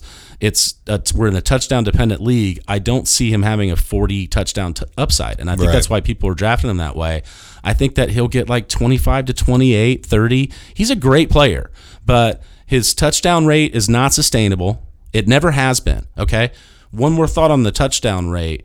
Um, some of the best touchdown rates that Wentz and Watson both had were up against like Peyton Manning's best year and Aaron Rodgers' best year, where they had like eight to nine percent touchdown Oh, rates, yeah. which is insanity. Both of them went two and or two to two and a half percent back regression to the, next mean year. the next year. It's not it's not a stat that's helpful to win an argument. It's a statistical fact. Yeah. So he's not going to do. He's not going to. And also, you project that out. I mean, that was over six games. If you project that out over 16 games, that doesn't keep happening. I mean, it was just an unsustainable rate. He's great. I'm looking forward to playing him, to watching him play again too. Yeah. And this is a guy that could totally bite me in the ass. This is the guy that like he could be the number one. Yeah. He could be the number one the next year, and that's you know the the you know the game that we're playing. Um, And like I said before, Aaron Rodgers and Russell Wilson are in the first tier. Brady, Cam Newton, Brees, Luck, and Watson are in the second tier. And now we're moving to the next tier, meaning if those guys are gone, you can wait a little bit longer to draft. Perhaps you didn't do this in your league last year. It sounds like you got Stafford really early, but you can usually wait Yeah. and get him like between think- eight and ten. I'm trying to remember, man. I that's why I'm so I'm so bad about this. I can't. He's at the remember. top of this tier because he's so so so consistent, and he'll get four thousand yards, and he'll get twenty eight to thirty five touchdowns. And his offensive coordinator for the second year in the row is Jim Bob Cooter. Yeah. How can you not get down with a guy that their Love it. offensive coordinator is Jim Bob Cooter? I love the cooter. Yes. I'm a big fan of the cooter. We all love the Cooter, Justin. His floor is 4,200 yards, 22 touchdowns. His ceiling is about 5,000 yards and 40 touchdowns. He could sneak into the top five. They drafted Luke Ragnow, who's just been killing in practice. He's the center.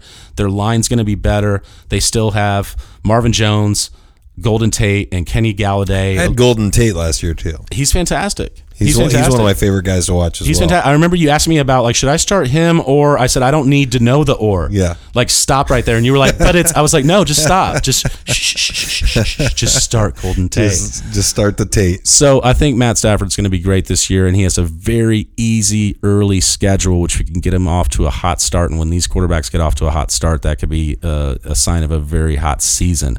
His completion percentage, his quarterback rating. Um, were the best we've ever seen in his career last year, and I don't think he had his career year yet. No, I think this could be it. hell no. And give give old Cooter the uh, play calling ability, man, and he's good to go. Um, I'm all in on Matt Stafford again. I think I'm just I just already made. I'm going to write some notes down here. I love it. I love it. You could just go to paulysleepers.com and check out the tier base rankings. Kirk Cousins is next from Minnesota. Uh, AJ Lungard, my nephew, Eric Lungard, my brother, they both bleed purple. They're so excited. Do you like that? Do you like that? Oh, and I, I post that on our chat feed on the Russian Roulette uh, uh, text feed all the time. Do you like that? Uh, Kirk Cousins, like they didn't want him. I have no idea why they didn't want him. Like Alex Smith is older. He's not as good. I mean, he's coming off his career. believe it. They just must have hated him. they had to. like he like you know slipped his hand underneath the owner's girlfriend's dress or did something, and they caught him. But anyway, he's in Minnesota now, and they love him. He's got better weapons than he's ever had. Stefon Diggs and Adam Thielen are coming off of career years, but I, I think they could definitely both go up. Kyle Rudolph, man, that makes me excited about those guys. Too. Kyle Rudolph, uh, he's you know Cousins loves throwing to the tight end. I had Thielen last year as well. He's Dalvin- one of my favorites. Dalvin Cook back healthy. You know they've got a great, great, great defense, and their uh, and their player personnel guy is killing right now, and he's getting some great, great shout outs on Twitter. Like they're signing everybody, they're locking in everybody right now. He's finding a way to make the salary cap work and like locking in all these great players. So their defense is going to be great for a long time, and they have a very young team. And Kirk Cousins is amazing, and he'll run more than you think. He Oh, will. yeah. we were talking about those He's got wheels. yeah, so you've you've watched more Kirk Cousins. You know that he'll he'll rush for five or six touchdowns this year. Yep. You know, and his his efficiency um, is is between the twenties. And I feel like he plays to, like I know this is such a you know cliche thing to say, but I think he plays to win. He plays to score. Like he's not like kind of take the foot off the gas on at no, any time. No, no. And somebody we're going to talk about here in a minute, Philip Rivers, reminds me of the same thing. The thing is, I like Kirk Cousins and I don't like Philip Rivers. I just think he's a dick. But um, you know, Kurt and Washington were like oil and water, and, and I think he's going to want to prove that they Chip shouldn't have let him go. I mean, he kept doing the. You know they they didn't sign him. He just kept doing his you know whatever his contract year holdover, Right. and they never signed him. So I think he's gonna be great. Um, the Vikings play at New England, at Seattle, home versus the Dolphins, then at Detroit. Weeks 13 to 16. So we just talked about Stafford having a great, you know, start to the year, which will get him off started well. Kirk Cousins has some right now great, great, great looking matchups in those weeks that you need him. I think Kirk Cousins is going to win some championships I hope so. and maybe a championship. I would too. like to see it. I mean, Maybe the, a real like NFL, like like the- the, Vince Lombardi Trophy. No, I'm serious. Their window is. Uh, and you the know, Vikings. And the. Vikings. What they? I mean, they're they're right there. They could do it. They're knocking. I mean, they were the. You know, they're knocking on the door. Absolutely, They could do it. absolutely knocking on the door. Um, in this tier, you've also got Ben Roethlisberger, who's as healthy as he's been in a long time. They keep adding weapons there. Juju is just so, So so, amazing. Roethlisberger, we say nine, yeah, a ten. ten. So that's that's rounding out that ten. Yeah, yeah, and he's you know, he got better last year. He got better in areas where he's been highly criticized in the past. And he always threatens to quit. So right, he did. It, it, and now he won't quit because they drafted Mason Rudolph. and now he's like, I'm going to keep that shit off the he's field. getting the, he's getting the testosterone and they're like, going. but but but Ben, we're, we've drafted that guy because you keep talking about retiring. Like, what do you want us to do? And like, he's a trip, man. Like, they asked him about like you know bringing the rookie along and showing him the ropes, and he was like, "Fuck that guy! I'm gonna hand him a playbook." Yeah, and didn't, didn't he say That's what I'm gonna like, do. I'm gonna what I'm going to him teach him to take my job? Yeah, I think yeah. he said that. So he's got a chip on his shoulder, and, and and when players have chips on their shoulders, that's a good thing for football and, Oh, yeah. and production. And he has the two best fantasy. I mean, you ever sit back and think about how Antonio Brown and Le'Veon Bell are both on the same team, and they're the best players in So fantasy insane. football? So insane. How come Ben Roethlisberger's not the number one quarterback? exactly. Because I- Le'Veon Bell catches a bunch of balls. Yeah. It's it, it. He throws too many picks. he throws you know. picks. He lets himself get sacked because he always He hangs tight in the pocket for too long. And at some point, his like leg needs to be surgically like sewn back on. Some, He's he'll have a keep playing. bionic leg. He'll keep playing though, but um, you know his home road split has always been an issue, and last year he rectified that. So that's the thing that excites me the most about drafting him. If those top guys slip, and I can get him like in the tenth round, my tenth ranked quarterback Ben, I think he can have a career year too. Ben Roethlisberger, you know, he now isn't a guy that you just play when he's at home. Right. Last year, you know, they kept talking. They stopped talking about it by week six because, like, somebody finally raised their hand and said, "Uh, he's blowing up on the road He's now playing too." pretty good everywhere. And from week seven on, he really turned it up. From his week seven on last year, and I like players that finish the year strong. Um, next is Matt Ryan, Matty Ice. He's higher than uh, most people have him. See what happens is like he just they just had this um, that amazing season two years ago when they like just blew everybody's doors off until there was like 20 minutes left of football in the whole year. yeah. And then they stopped, and Dan Barlow, who made the uh, league, is a huge Falcons. Oh, fan. yeah, he, uh, he'll love that shout out. They were the best team offensively in foot in football for literally like take 16 games times 60, and then add up the playoffs and all that, and then just subtract out that last 30 minutes of football. so people overdrafted him last year because he did so amazing. Yeah. And they fell back. They lost their offensive coordinator, and that will always hurt a guy. And Shanahan went to the 49ers, so they got Sarkisian. But what people don't, you know, dip in and read between the lines and see like the deeper story, like I do, and like we do at Pauly Sleepers, is that Sarkisian's offense on the whole was better than Shanahan's was his first year. And Shanahan was there two years. Oh, wow. So people are criticizing realize that. Because he wasn't Kyle Shanahan, but like they had a record epic like scoring year. So anybody was going to be a letdown. It'd be like going on after Jerry Seinfeld back in the day at the comedy club. You know, Right. you're done. You know, so but the reality is he actually did better than Shanahan did his first year, and I think they're going to bounce back. They added Calvin Ridley in the draft, so that's another huge weapon for them. So Calvin Ridley's another guy to catch passes uh, with Julio Jones, and Calvin Ridley's the real, real deal. So I like Matt Ryan uh, for that reason. Awesome. How are we doing on time?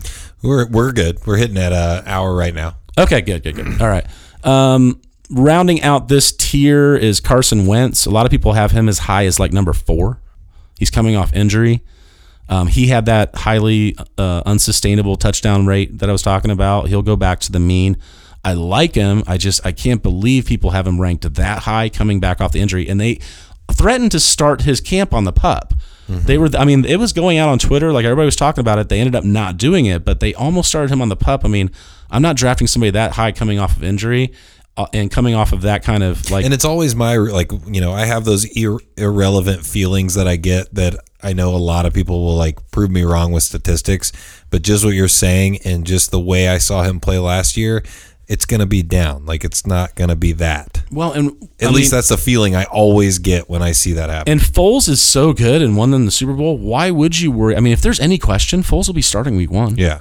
If there's any question at all, why would you? Why would you push it back? Foles is probably the best backup in the league. Right. It's a great team. I'm not calling for a bust here. I'm just saying, it, you know, if you get a guide where he's ranked four to six, use caution. I would not draft him before number eight or nine at least, but I have him number 13. Patrick Mahomes is 14 because of all the weapons he has. This is his first year. This is his rookie year. Right. You know, he played last year, but I like what they did in Kansas City last year.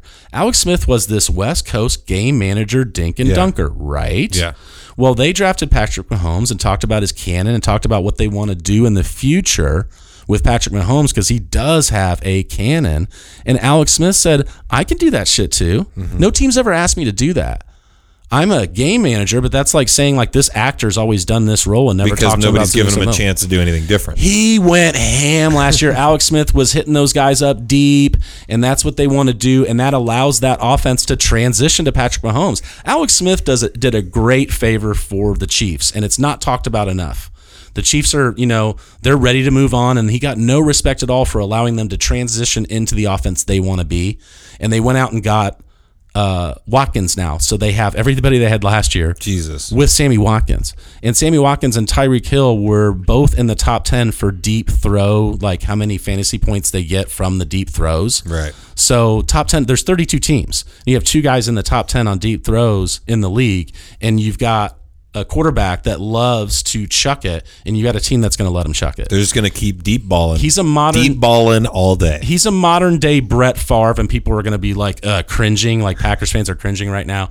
I, I am comparing Patrick Mahomes to Brett Favre on his ability, and on, ability. and on what can happen, and on his gunslinging. So he's going to throw picks too, but I like him this year. Uh, Jimmy Garoppolo, the young guy's right after him. Um, he ended up getting five games to start last year. The the the uh, Pats traded him to New England, and uh, he got really really good in those won five all games. five, and, yeah, and the and the team fell in love with him, and the city fell in love with him, and he's just oh so gorgeous. yeah, my wife's uh, dad is a huge fan of the Niners, and he's just all he's talked about all off season is Jimmy G's just looking really good, man. Yeah. he's looking real good. yeah, and he- I'm like, yeah. and he's that guy that like you know they're like yeah he's a stud look at him he looks i mean he's that guy that you're like you can't argue it you're like yeah he's a fucking good looking guy but he also shows up on twitter with porn stars and stuff it's really cool did you see that? I saw that, and I he like, got highly criticized for that but he showed up on twitter like Man, and, and facebook I'm and instagram with like Go a, do what you like do, a. 40 year old like retired porn star do it. Go ahead. Go ahead, Don't do care. it. do it jimmy but you know you know produce as judge- well Only judgment I had was as if he was actually paying her to hang out with him, or if he was just like if they met and then like became a thing. I'm okay with that. Right, right. I'm sure if he was going to reach out, he wouldn't have reached out to a 40 year old. Exactly. She must do something special that he, that he likes.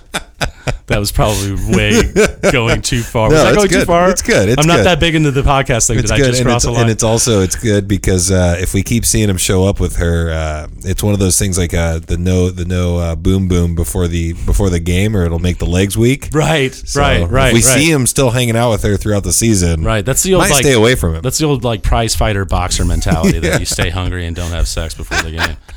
Um, Garoppolo has some great weapons around him. He has Kyle Shanahan, the aforementioned, calling the plays, who's very aggressive. Um, the team loves him. The town loves him.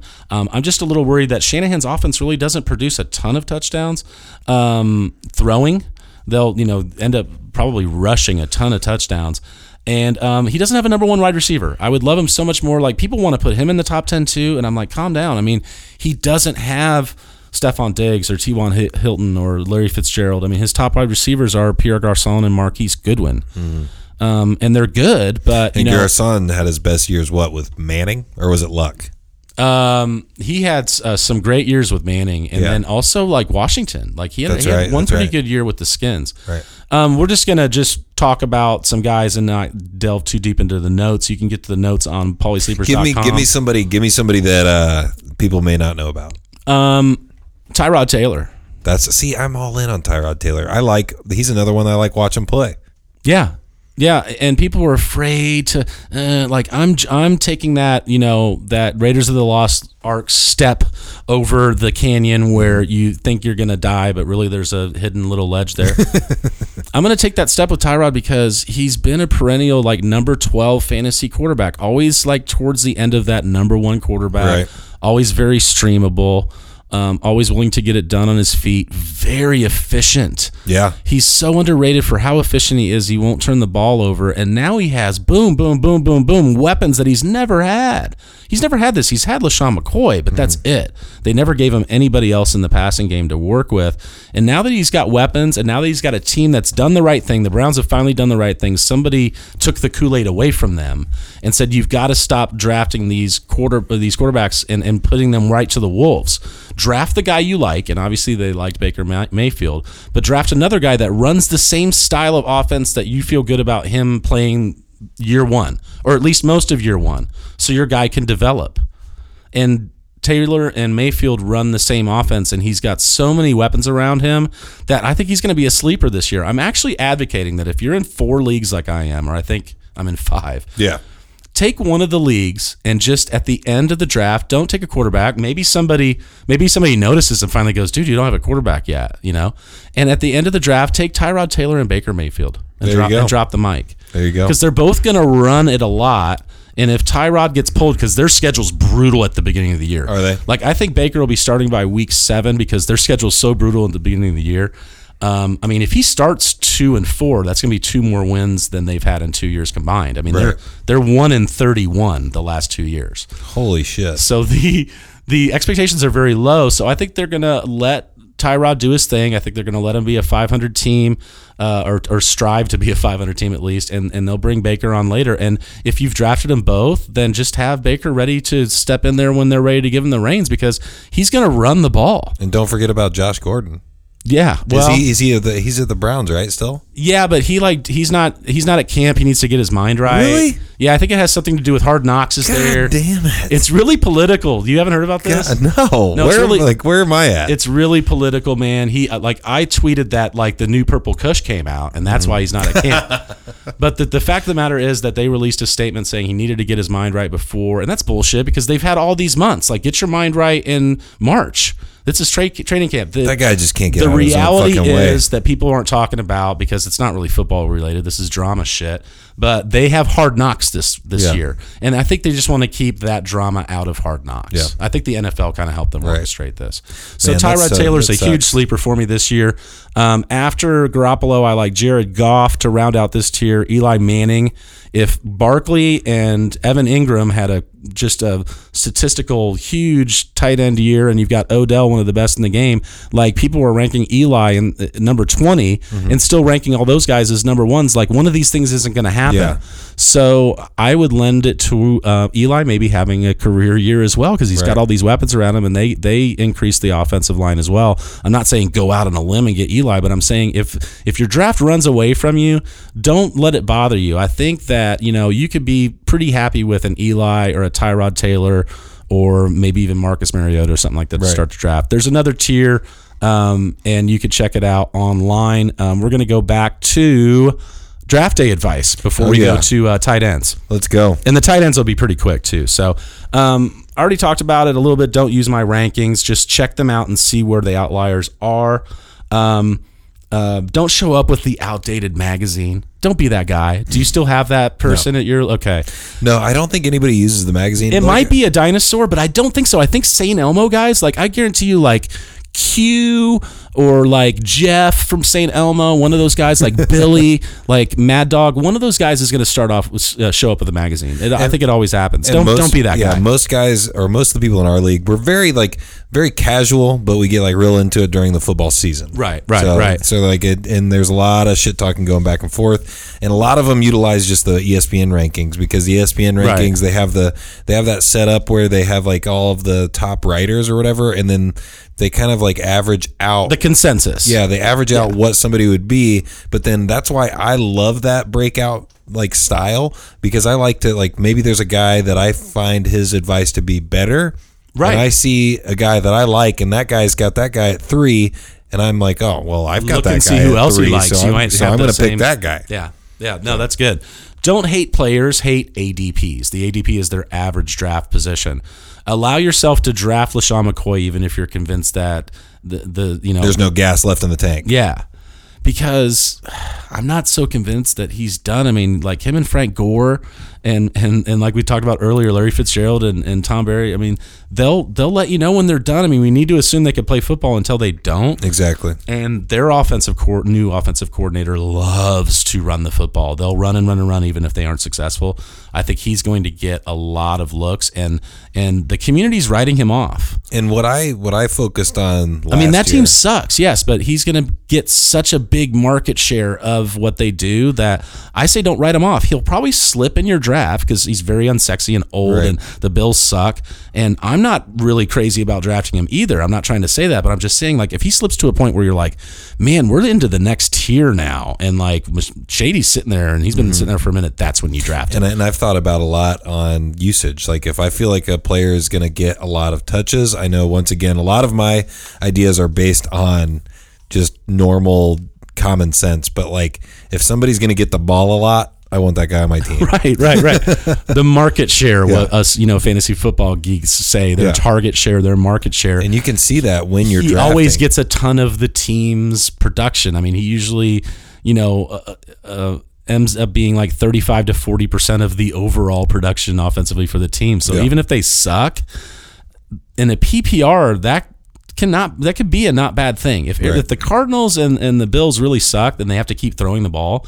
Pass catching running backs like McCoy and David Johnson are going to keep catching the ball, and a catch is better than a carry in fantasy football if you're doing PPR. Oh yeah, yeah, for sure. So don't pass on somebody because they did you wrong and it was Russell Wilson. He got hurt, man. Sorry. Yeah. It's a contact sport, Justin. Like, sorry, Russell Wilson got hurt that year. He's also he's also Don't be calling me out. I can bitch all I want about people getting hurt. it's it's it's it's part of the game. So don't like Yeah. go, oh yeah, like he screwed me that year. He's really good at football. Yeah, I'm bad at it. I just I you have to put your personal biases aside. I got to get it. Got to get it out of the head. Yeah, you got to put your personal biases aside. Um, and uh, err towards the upside always. Like if you are looking between two players and it's, you know, Isaiah Crowell or, you know, a backup, you know, running back someplace else that you think might get more time and you're just, you don't want that unsexy like Isaiah Crowell. Like sometimes that player can really help your team. Like, you know, sometimes you have to get that unsexy pick and those guys that can like just kind of hold down the fort Yeah. for you. But when in doubt, draft the upside guy. That's Yep. what I've always done. Explosive players. Like just think about it. Like, does he just wow you when he touches the ball? Right. That's why I told everybody week two last year when Kamara got like five touches. I told everybody, man, I like those five touches. I liked what I saw. And if he's good at football, he's gonna get more. So go with upside. Um, and, and like we talked about earlier, you know, what's more likely to happen? Teams that like to pass are going to pass. Teams that like to run are going to run. Guys that are good at football are going to be good at football. Yeah. Try to put all of the past um, besides you. The first two picks need to be solid. Yeah, you definitely want to put it behind you not besides you. I did. I did say that. no, I'm just kidding. But no, put it beside you so you can ref- so you can reference it. There you go. Your first two to four picks need to be solid. Don't speculate then. Get the guys that you know are good at football in those first two to four picks. Let those be the That's solid and, and foundation That's for your team. so. That is like that will win you your league. Mm-hmm. That's like one of the. I feel like the number one of the most the biggest Mm-hmm. advice that is once again kind of common sense, but it means something. Right, Like, have means to, a lot. You have to peel back sometimes, and sometimes the most common sense thing is, and and especially if you're drafting drunk, and later on I'm gonna say, don't, you know, like that's when you make bad decisions. You know, so try and save the beers towards the end of your draft and Yeah. not get completely wasted. Um, you know, guys like Jordan Howard are great, solid picks, but they don't have top five potential. So there's guys in his range like Joe Mixon and Dalvin Cook and Jerick McKinnon that could be top five fantasy running backs this year. Jordan Howard probably won't. So to me, they have higher upside, and they're all going right around the same pick. right. Um, so we're gonna move on to tight ends. Let's do it. Um, I mean, even me being a noob, I feel like I could name like the top three. Right. Okay. Well, you haven't looked at it, so haven't go looked ahead. yet. So you've got Gronk, obviously. Absolutely, in a tier in a tier of his own. And then you've got uh shit, we already talked about him from the Panthers.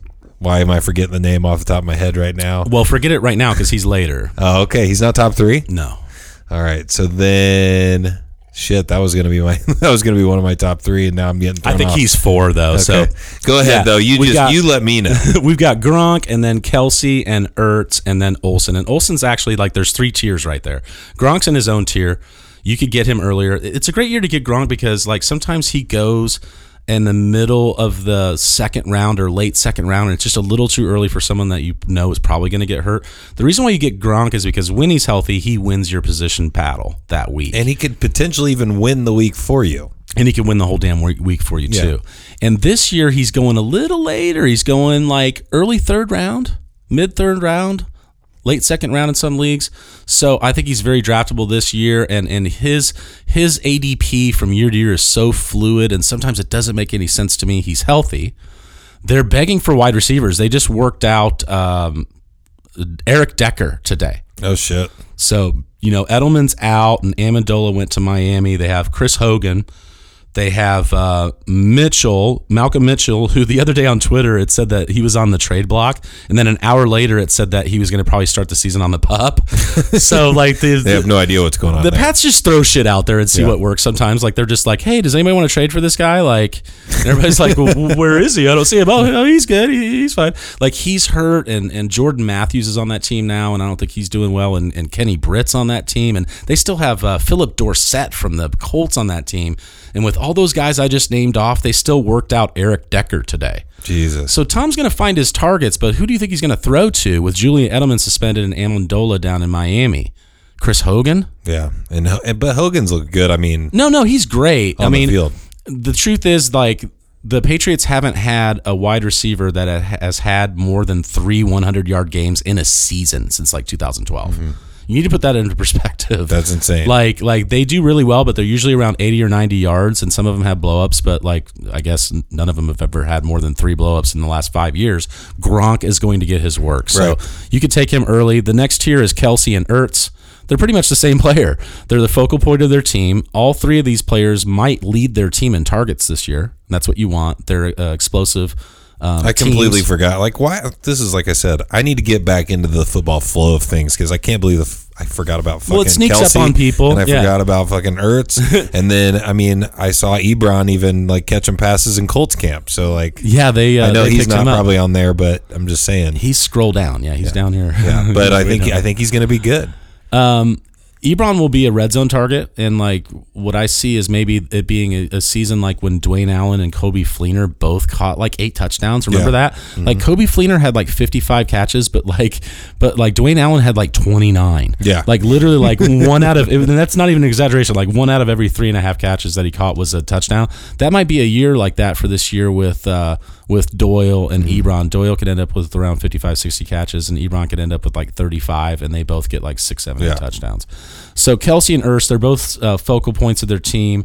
Um, you know, you think about a, a Mahomes with uh, Kansas City's only got one game under his belt. Like who's going who's he going to look to early and often? You know, there's tons of guys on that team that could stretch the defense too. So when that defense has to back up, back, back, back, back, back to to get Sammy Watkins and Tyreek Hill on those streaks because Oh, yeah. those players are so fast. That opens up the middle of the field for Kelce. Like he just runs down the buffet line. Yeah, no problem at all. Yeah. And uh, Zach Ertz is the same way. My ball, Zach Ertz. Um, that guy is very trusted and, and he's a no brainer. So, you know, they say, oh, don't take a tight end early, wait on a tight end. Really? Like, I you, you're telling me I should pass on one of these guys and later on be super happy about George Kittle or David Njoku? Yeah, fuck You gotta be out of your fucking mind. You must not play fantasy football because, like, the rest of the spots are all fluid.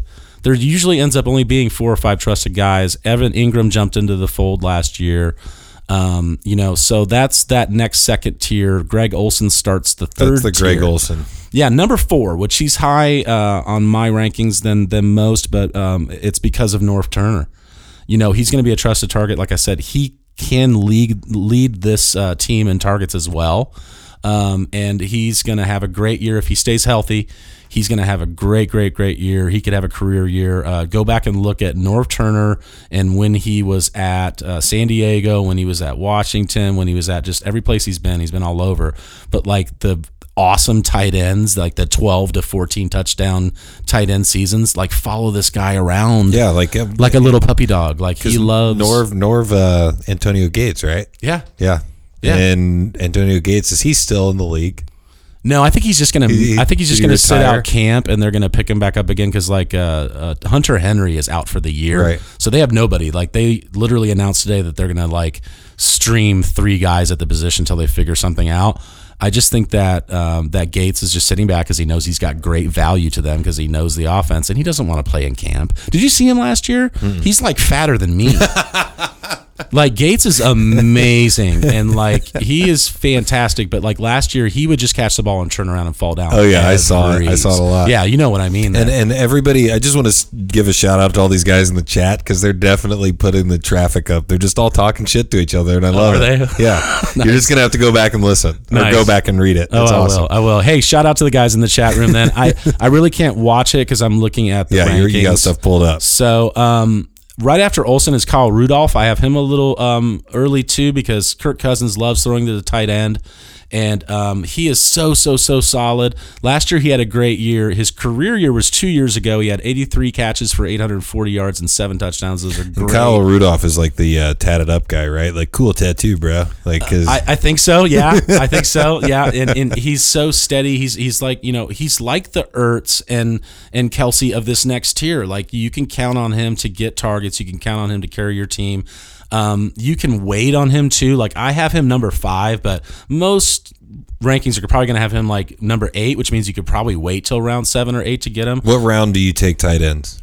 It just see that's the kind of question, like I said earlier, that there's not enough information. Yeah, that's true. There's not enough information. If if it's one of these guys, sorry, I just like totally scolded you. I was like, that's what I was telling you. No, I, am just I'm just asking because I think it's I think it's a good question. I think you, it. Uh, when you start getting into these guys later, like when these guys, you want to be six, seven, eight. tight ends, I'm usually taking very like almost at the end. yeah, yeah, and that's a lot of guys say to do that, but these guys are sixth, seventh, eighth round guys, and then you'll we'll start getting into ninth and tenth round guys, and that's fine. I mean, there's some guys down here that are good. I think Kyle Rudolph could have a very career year, um, better than that 2016 year. Uh, Kirk Cousins, you like that? Yeah, he's gonna like that. He likes the he likes the the tight end position. Jordan Reed gets ton of action when he's healthy, and when he's not out there, Vernon Davis gets it all. And um, so he's a sleeper for me this year, big time. Uh, you know, it's it's hard to call sleepers anymore because everybody knows who everybody Right. is. But when I say a sleeper, I think he's going to outperform his ADP. yeah, absolutely. He's going to outperform his average draft position. Evan Engram really did well for me last year. I picked him up in all my leagues. He had one of the best tight end rookie seasons. So, like, if you're pumped up about a rookie right now, just know that it's not going to happen because, like, rookie tight ends don't produce their first year, but he sure did. But it was it was because Odell got hurt, and so did Sterling Shepard, and they just lost all their wide yeah, they had like. So- nothing. But also he is a wide receiver. Yeah. So that's the thing about tight end. I mean, he. I mean, like truthfully, like Evan Engram is a wide receiver that just has tight end next to his name, and that team is going to uh, defense are going to have defenses are going to have trouble covering that team. He's got amazing route running skills. Odell stretching the field.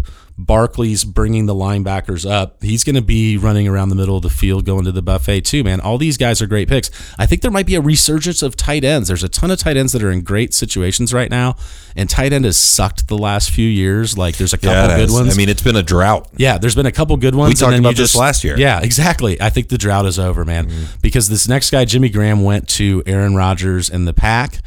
Don't listen to everybody saying that Aaron Rodgers doesn't target the tight end position. You'll hear that over and over and over again if you listen to fantasy football stuff. I am I'm against the the I'm swimming upriver on Yeah, this you're going against the grain. because Go against it. he's never had a tight end that's had this soft of hands. I mean, Jimmy Graham's hands are like a Dove commercial. Yes, and right. and and I'm pretty sure Aaron Rodgers throws to who's open, Exactly. and then sometimes throws to who's not open, but they still catch the ball. Exactly. So who's gone that has always been there for him? Hmm. Jordy Jordy Nelson. so Davante Adams is going to get plenty of work, and they've drafted like three rookie wide receivers. So somebody's going to come out of nowhere too and be amazing and be Can't wait. Yeah, be I'm going to get that guy. the next James Jones. Well, later on, I'm going to hopefully try and tell you who that guy is. But uh, Jimmy Graham is going to catch up. I mean, he, in a PPR, he's not going to get you a ton of catches. He'll probably get 50 catches, but he'll probably get 750 yards and eight touchdowns. I say is his floor. I mean, if Aaron Rod- Rodgers throws 35 touchdowns and you break down where they're going to go, there's literally no scenario where Jimmy Graham doesn't get eight of them in any situation Right. unless he gets hurt. So I think he's a great pick, and I think people that are sleeping on him and saying that that's a bad situation are absolutely out of their mind. Jimmy Graham just went to the team that has the best fantasy football quarterback of all time. So Absolutely. draft that guy. Yep. That's getting that those targets. To round out this tier is Delanie Walker. He's one of those guys that you can wait for, but man, Delanie Walker, you just throw him in there, he will get work. He's, he's also fun to watch as well. he torched the Colts last year. I mean, you know, surprise, surprise. But I mean, on, God, on one play, like literally, there was four guys on him, and Mariota doesn't care. Right. That's the guy you want. Like Mariota doesn't care if he's covered, if he's covered or what's going on. He's going to throw. Mariota's a slinger as well. He is. He is, and he targets the tight end possession position about twenty percent of the time. Uh, pretty, you know, pretty uh, Consistently. consistently. Yeah. Yeah. I got I got you on the word. You got me. Delanie Walker, somebody you can wait on, and if you whiff on all the tight ends and don't get all the exciting ones I just talked about, then just go up there and write Delanie Walker's name down. It's not sexy, but he will get you through those rough times. He he, you know, he is a focal point of that. And he's kind of like, I mean, once again, when we talk about the sit it and forget it, unless he's hurt, you can kind of like Yeah. set him. Yeah, you don't have to look at his matchups or anything. You don't need to be like, oh, well, that team's good against the tight end. Fuck that, Yeah. man. He's going to be fine. Exactly. Um, we go into the next tier now, and there's players I'm really excited about right here, and everybody's going to laugh. It's Jordan Reed, who's never played a full season of fantasy football. Can he stay healthy? that's the Probably not. That's the only question. I ta- I joke about his three broken feet all the time, or like last year I was like, well, he got hurt and then he hurt his hurt, so that kind of sucked when he got his when his hurt got hurt. But I mean, the reality is he's a great player and he's not hurt right now. Right. So we need to monitor this. Um, you know, out goes Cousins and in comes Alex Smith. So Alex Smith likes targeting the tight end position too. He did that pretty good with Travis Kelce, right? Right. So you've got Jordan Reed, who is a special player. He had a surgery on that foot that's been fucking with him for like 16 years. And and they're saying that that might have fixed it. We'll know soon because if if he's un, if he's hurt like he always is, you'll see it that he won't practice and then he might play and then he That's the plays. most frustrating thing Yeah, as the a fantasy owner yeah. in your fucking life. Yeah, the footballers call it Ru- Rule 84 because he's number 84, and the Rule 84 is if he's healthy and there's not an I next to his name, you start him, Right. Because he's that good. But there's another guy behind him that Alex Smith really liked throwing to when he was in San Fran, named Vernon Davis, who had Oh, his yeah. best year with Alex Smith throwing him the ball. So why not draft Jordan Reed? And then if Jordan Reed gets hurt, go out there and pick up Vernon Davis because that's what I did last year. And if Reed's not out there, they're going to throw it to Vernon Davis. He's a special player too. Like he was roasting cornerbacks last year. I remember. Still. Yeah. Like the Titans didn't know what to do. Like the guys, they all had their hands up. They were like, Jesus, would somebody get this guy? they couldn't do it. So he'll go in there and he'll just fuck around and get you four, five, six, Right. you know, for 60 and a touchdown. Yep. And that's great. And it's, it's free. Like this is, this is somebody you can go really late. In this tier, we also have Jack Doyle. Um, Eric Ebron going there does worry me a little bit, but uh, Luck loves throwing to Doyle, man. Um, you know, Jack Baby Hands Doyle. Yep. Um, is They got a they got a really good connection too. they really do, and um, you know I like him. He'll probably get 65 catches, 650 yards, six touchdowns, bunch of sixes. Oh, Doyle rules. Yeah. Um, so I like him in that tier too. Uh, Trey Burton, who is who Chicago got, and a lot of hype about Chicago because they got Matt Nagy is their new uh, coordinator that they got from Kansas City, and he was great there. And they picked up Allen Robinson, who was with the Jags, and they picked up uh, Taylor Gabriel from Atlanta, and they picked up Trey Burton, and they uh, drafted Anthony Miller. They're giving Trubisky seems like all they, these yeah, weapons. seems like they got a lot of guys that had like uh some like real strong like games and like real strong stretches, but not like full season long. Oh, you're absolutely right. And Allen Rob- Robinson is the exception, but really he just had one good Well, year. yeah, and yeah. I'll explain later how that was a, that was an outlier. I don't believe in Chicago, and I don't believe in Nagy resurrecting everything, and I don't believe that Trubisky's going to be amazing just because you give him. I don't think I ever I don't think I ever watched Trubisky play. Well, he was bad, but like John Fox was their offensive coordinator last year, and he's like fossil fuel. Yeah. So like, there you shouldn't take that against him. But I just I was surprised when Chicago uh, moved up one pick in the draft two years ago to draft him. I don't think he's that great of a quarterback. I think he'll do great. He's not that franchise guy. I think he'll be great because there's weapons, but I don't think he's going to be somebody that's going to knock everybody's socks off. Right. And, and Trey Burton, they threw a bunch of money at him because when Zach Ertz got hurt, he did well. Well, that system does well, and that's a well-oiled machine. So just because Trey Burton stepped into that role and succeeded, it's because that's a system. Philly has a system, like New England has a system. That's why you don't get surprised when someone gets hurt and someone comes in and does well because they're system players. So to throw him a bunch of money at a new system and a new team, I mean that's just asinine. That's teams they're they're they're doing it wrong. Absolutely. Honey Boo Boo, Trey Boo Boo is what the fantasy footballers call him. They call him Trey Boo Boo. I, I don't believe it. Um, I've got him lower than most.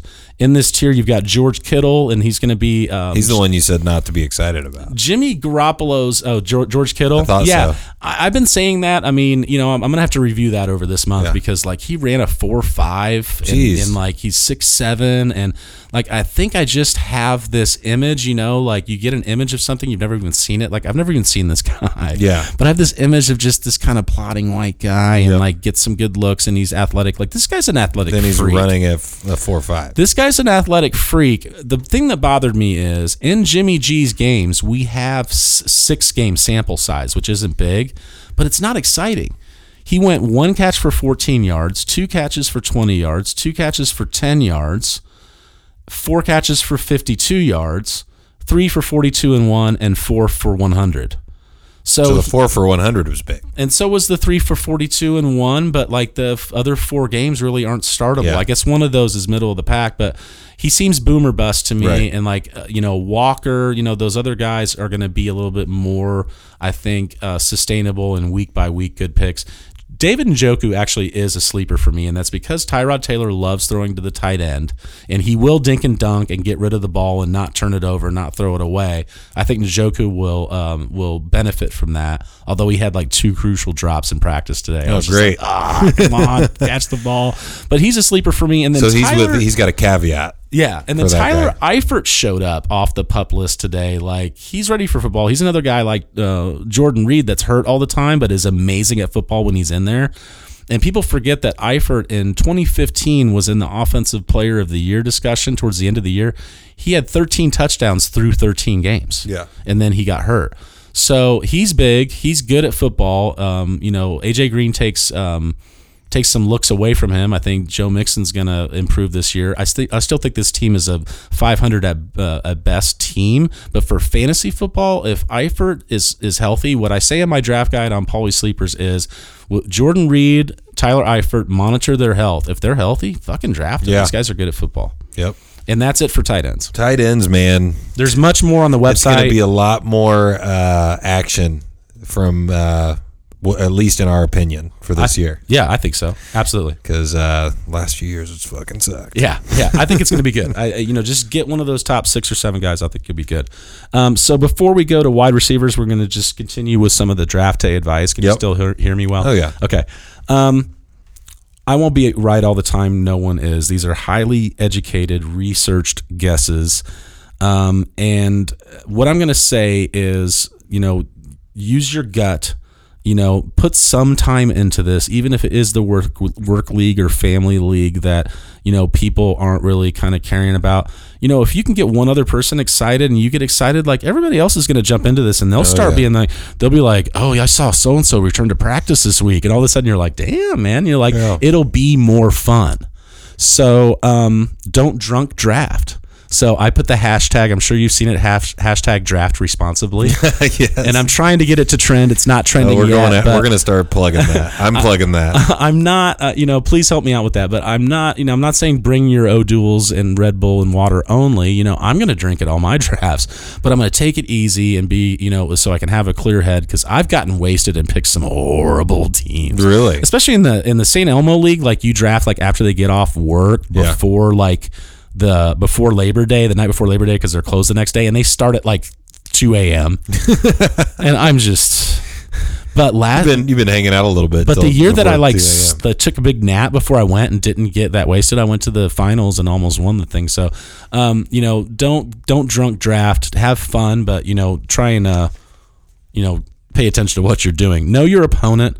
You know, like I know Ross likes uh, Alex Collins. And we were talking earlier, you know, you know Dan Barlow, he got in our league. He he likes the Falcons. Now Dan's smart though. He won't go like reaching for Julio Jones and Matt Ryan and those guys. If they go past him, he can keep the two separate. This is like business and pleasure when you have a team that you like. Oh, So so how do you how do you feel about like uh, knowing your knowing your opponent and intentionally taking somebody they like? Do Now- have, is that gameman gamesmanship or is that it can be a lot of fun, but is- it's not something I employ is that very being much. a dick? if I like the guy, then I'm going to like the guy and realize that I'm going to maybe have to take him a little sooner than normal because of this other coach that likes him. Otherwise, I'm not drafting somebody's handcuff just to go ha ha or draft somebody that they like because they they like USC players and they want Juju so bad and they, and then I draft Juju like really early just because you know like don't do that. Not gonna lie, later on in the draft, man, I, I'm big on uh, picking up the guys that are the handcuffs. You like the handcuff thing? just so that if somebody needs them, then I have a bargaining chip. that's you know and that can in deeper leagues where there's not many players on waiver wires that can be successful you need to look at that like if you've been in the league long And I'm enough, big on getting my own too. yeah oh i say don't get ha- handcuffs really. there's a couple that i say you pretty much have to get and there's a couple that i i advocate but for the most case i don't say draft your handcuff at all Because like, uh, I mean, sometimes i think you have to we've but seen most of the time i do not we've seen Bell not start for a couple like you know years for like four games or whatever. right but you don't have to go draft both- james conner Both no one's going to draft him Both those years, I got. Um, I think I got Williams. Well, see that year And that then- was a good thing to do because Williams like actually statistically had better fantasy Yeah. production than Bell did. and then the guy that Yeah. the guy that had Bell was like struggling in those first four games, so traded me. I think the third game traded me somebody for Williams, or the second game traded after the second game traded me somebody for Williams that improved my team greatly. He already had Bell, so like he kind of was almost like what I'm trying to think of the word for it, like. He was kind of like improving his team for a short amount of time, but like the gain that I think he got out of it was a, a significant. It's almost like buying a used car with a really high like interest rate or something like that because it's not really going to pay off for him in the long run, and it paid off for me like right away. right, right. Well, you know, if that strategy's worked for you before, then do it. Yeah. because that worked out really good. So I'm not going to sit here and I mean, it's not like- going to work out every time, I'm not going to sit here and tell you not to do it, but Right. if you want to, if you want to, but you're that, wasting a spot too on somebody that you know may not start. also some of these backups and the handcuffs right now are some of these rookies that we're going to talk about in a minute. So some of these guys you want and have standalone value. So to me, it's not drafting their handcuff; it's drafting a guy that I think he's better. Like Than the than the starter. if D'Onta Foreman wasn't uh, probably going to start the year on the pup, I would have drafted him uh, knowing that Lamar Miller's not going to make it. right. I like him better. Now he's going to start this year on the pup, so I've always liked Lamar Miller though. but you know what? Like I could pull a Jeff and like draft D'Onta Foreman at the at the end of the draft and just have him for week seven when he gets activated off the pup and then Lamar Miller's done. There you go. You know, so you know that's kind of more how I use that type of strategy. And we talked about it earlier. You know, it's hard to get players in your hometown if you Oh, are yeah. in Minnesota and you're drafting. You know, like you might have to get a guy and, and then he doesn't have value anymore. Right. So you know, Same with the Colts players here in Indianapolis. yeah, they're going to go sooner. I mean, I think with all the uncertainty, I think this year they might not go crazy early, Mm-hmm. but um, they probably still will. I mean, look, I have Andrew Luck ranked number four and Yeah. no one else. I mean, that's reflective of the town that we're Yeah, in and kind of the mentality that I have. Um, teams target running backs in the passing game more now. Yeah. So last year, running backs scored more, quarterbacks scored a little less, but running backs scored more, and it was more from the passing game. And I'm advocating getting these players that are on teams that pass the ball a lot. The New Orleans Saints, the the Patriots, the San Francisco 49ers, the Arizona Cardinals, they throw to their running backs a lot, and I I like PPR running backs, and all my rankings are based on PPR. So I want to lean towards those players in every situation because they throw to the running back a lot. You know, it seems like what you said earlier. It's like, well, that's just, you know, that just seems like common sense. But I mean, sometimes you have to think about it. You have to think about, like, okay, well, is Jay Ajayi going to catch a bunch of balls? No, because they passed the ball like 80 times to running backs last year, and like no, none of them got more than 18. Yeah. it was crazy. Like they all got some. Like, Yeah. like you get a catch, you get a catch. it was like Sproles, Clement, Ajayi, like all these guys, and none of them were like PPR relevant. So Right. I'm not excited about any of those Yeah. guys. I want the focal point of the PPR game, like Alvin Kamara, Sony Michel, um, Sony Michel. Jerick McKinnon. We'll talk about him here in a minute. Um, so we're gonna move on to. Uh, if you want to talk about Sony Michel, we can go to running backs first. That's completely fine. with It's me, your whatever, show. Whatever you whatever you want to do, man. This is your this is your uh, this is your uh, ride, and I'm just uh, helping drive it a little bit. It's your show, man. Uh, we'll talk about him sooner if you want to do running backs. Um, you know, it's kind of like the other tiers. You know, you don't want to get crazy in these first couple picks. The whole consensus of the whole community is going to be about the same. The big argument right now is: is it Le'Veon Bell or is it Todd Gurley? And Todd Gurley did so great last year, and he caught so many balls, and they're really focusing around him. I mean, he had a hell of a rebound year. Sean McVay revitalized that team. I mean, think about how smelly they were. Oh yeah, Think about how bad uh, Jeff Fisher is at coaching people football. started rooting for him again. Think about how bad Jeff Fisher is at coaching football. I mean, Nick Foles is good at football, and so is Jared Goff, Yeah. and so is I mean, all like you know, McVay went in there and really, really um, catapulted that team into fantasy relevance. And Todd Gurley's going to get a ton of looks, but so's Le'Veon Bell. The thing I like about Bell is like he gets everything. yeah, He gets like ninety percent. Of the like offense runs through him. Absolutely, and it's this, that's the same for Gurley. They they both run through them, so you can really pick either one. Um, I'm actually since you know we are starting to go go a little long. Like we don't need to break down these two Right. players. They're both fantastic. Right. They're one A and one B, and take Yep. whichever one and go to my website and you can read what I've said about Yep. them. Um, you know, people have asked a lot about Bell and the contract. The one thing I want to discuss is, and you saw me tweet this the other day. There was a bit of a rumor that he could miss up to eight games. Mm-hmm. It's not going to happen. they are going to squeeze the last bit of goodness out of him. He's going to be playing someplace else next year.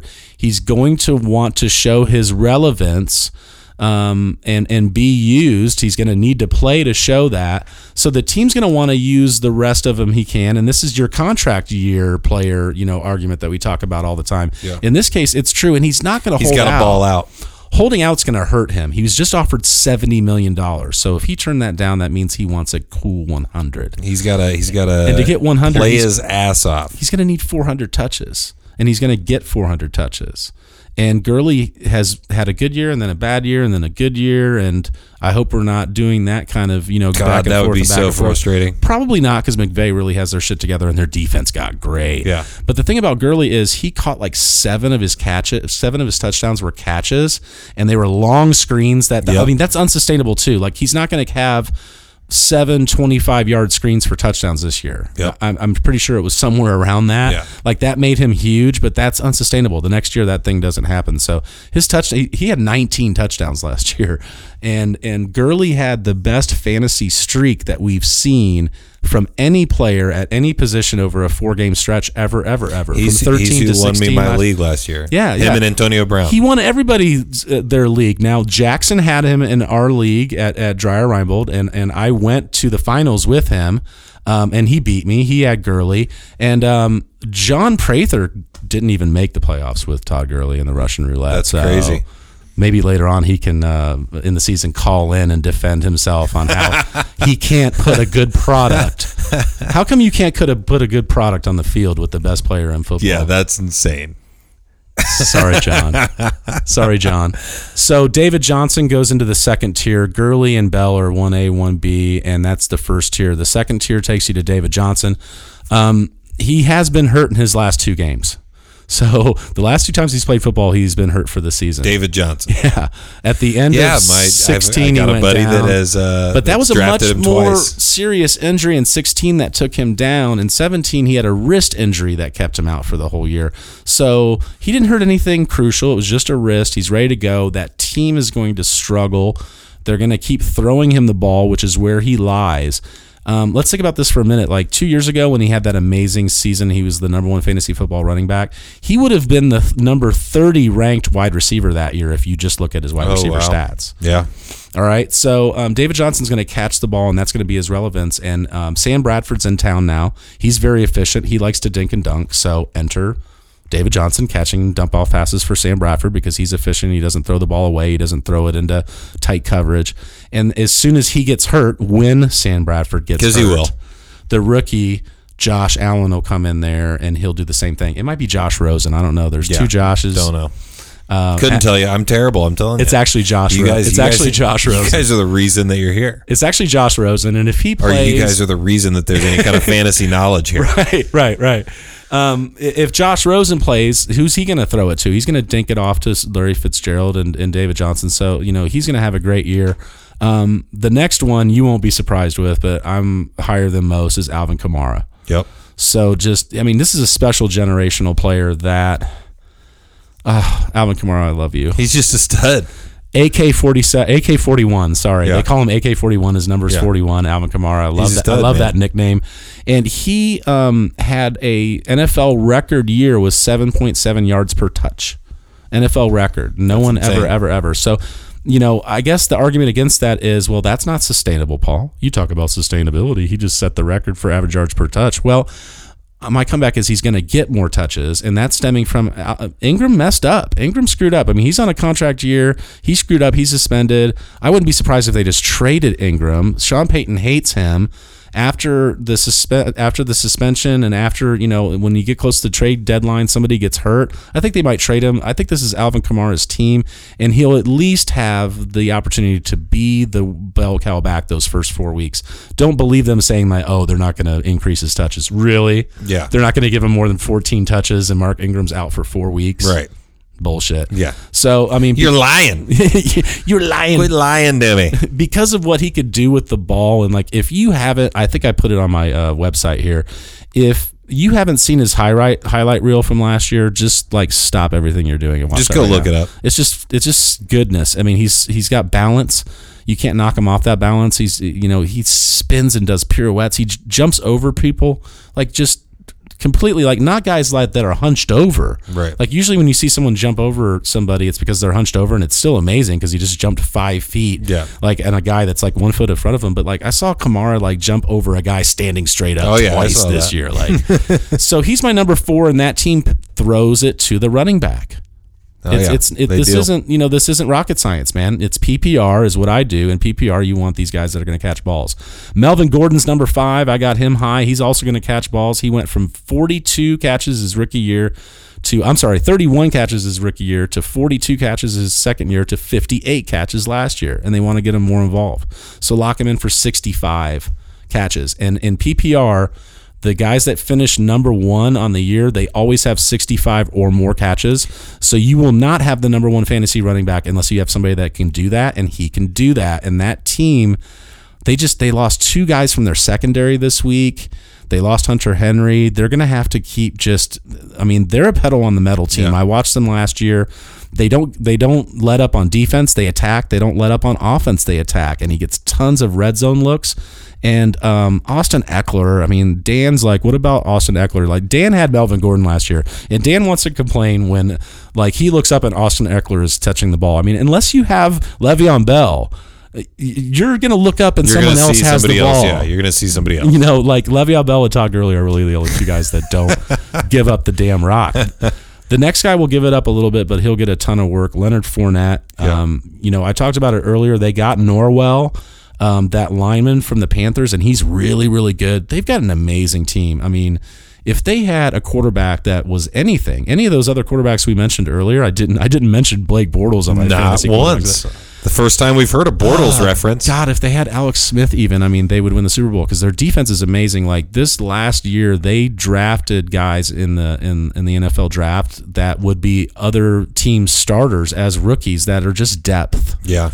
And they have a ton of wide receivers that they're just going to throw them all out there and see what works because they have Donte Moncrief and Keelan Cole and Dede Westbrook.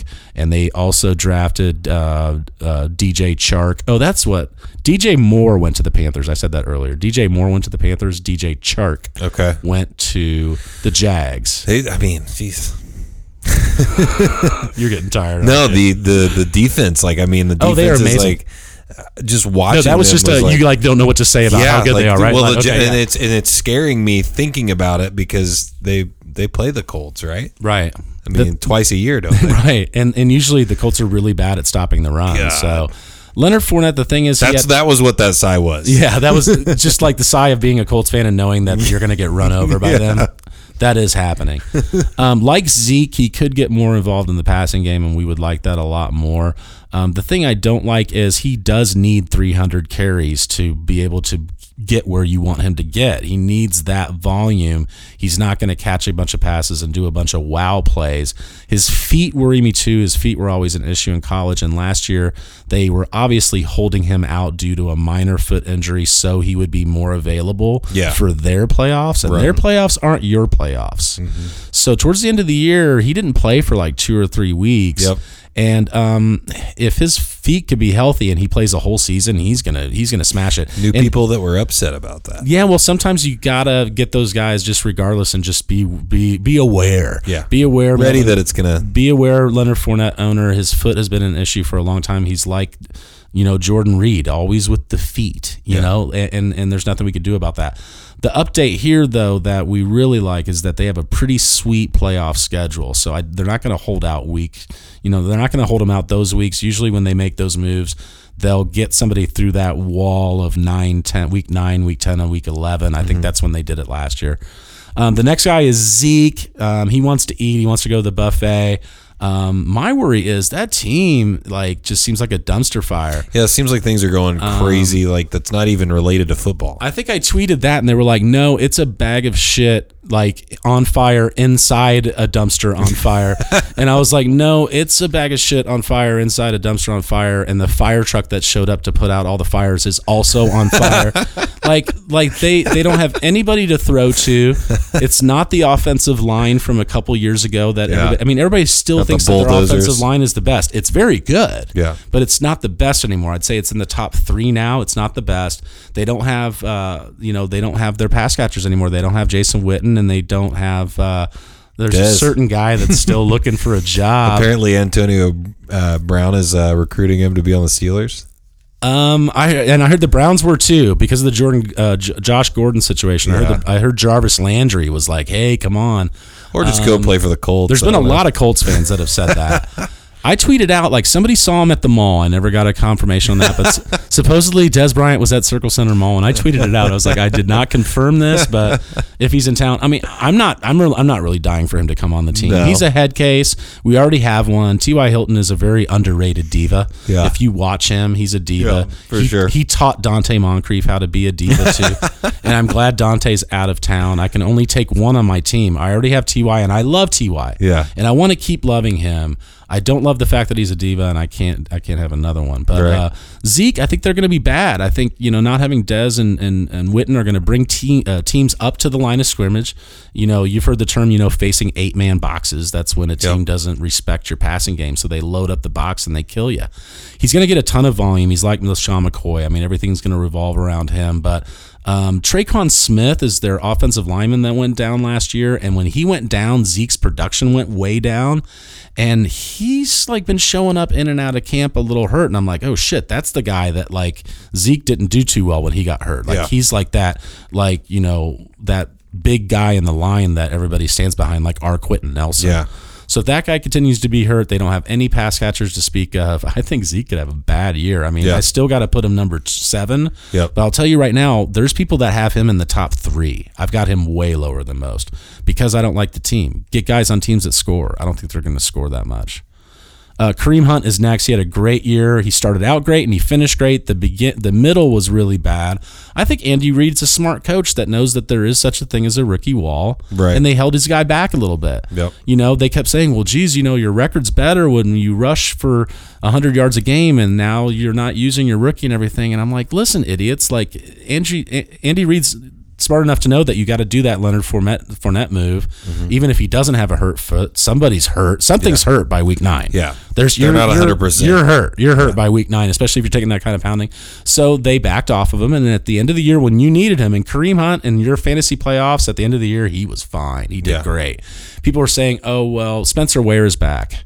He tore all of his ACLs. He so every CL, ACL, PCL, MCL. All the CLs. No, he had he had no ligaments left. It's it's it's the truth. He really did. bone on bone. He really did, and they showed him doing a cone drill and track practice, and they were like, "Here we go," you know, Spencer Ware. I mean, Kareem Hunt's way better at football than Spencer Ware is. I'm not worried about him being in there. The only thing I'm worried about is what I saw last year. Is this team is built to play from the lead a little bit more than most teams, and Kareem Hunt really benefited from that.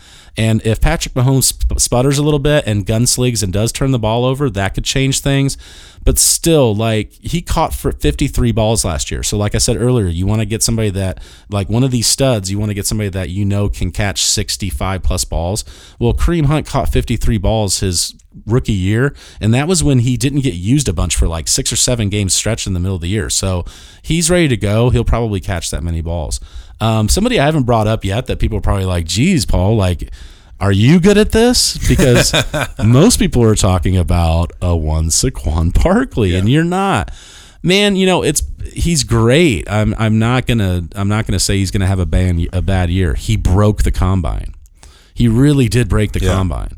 Um, like in everything, like the vertical, the bench press. The, he had the best forty other than uh, Nyheim Hines, Right. who the Colts got and he has a great skill set. But you know, if there is a part of his game that lacks, it's running in between the tackles. And um, you know, the Giants sometimes I just don't trust them enough. Like I know he went to a, a quote unquote great spot, but I'm just thinking like if there's somebody that could fuck this up, it would be the Giants. Right. And that's Did you I, know- I'm not a huge fan. of You know when you were talking about that earlier, you were like, "Oh, there's all these stats and there's all these things," but sometimes there's just, just your that gut, feeling.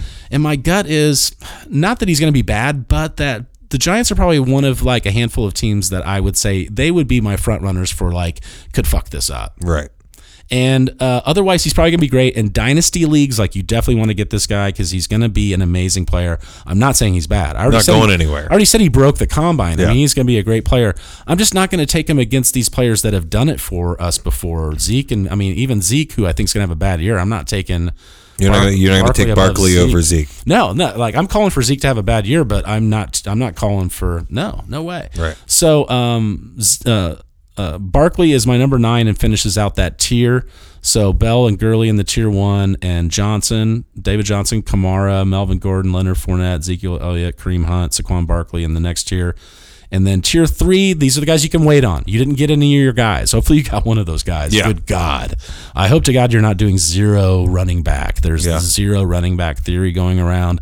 I think it was good for one year because in 2015 they just broke the meter on throwing the ball, and the wide receivers did great. And there was you know Allen Robinson and Odell Beckham and and you know DeAndre Hopkins and all these guys were just going off, and it was an outlier, man.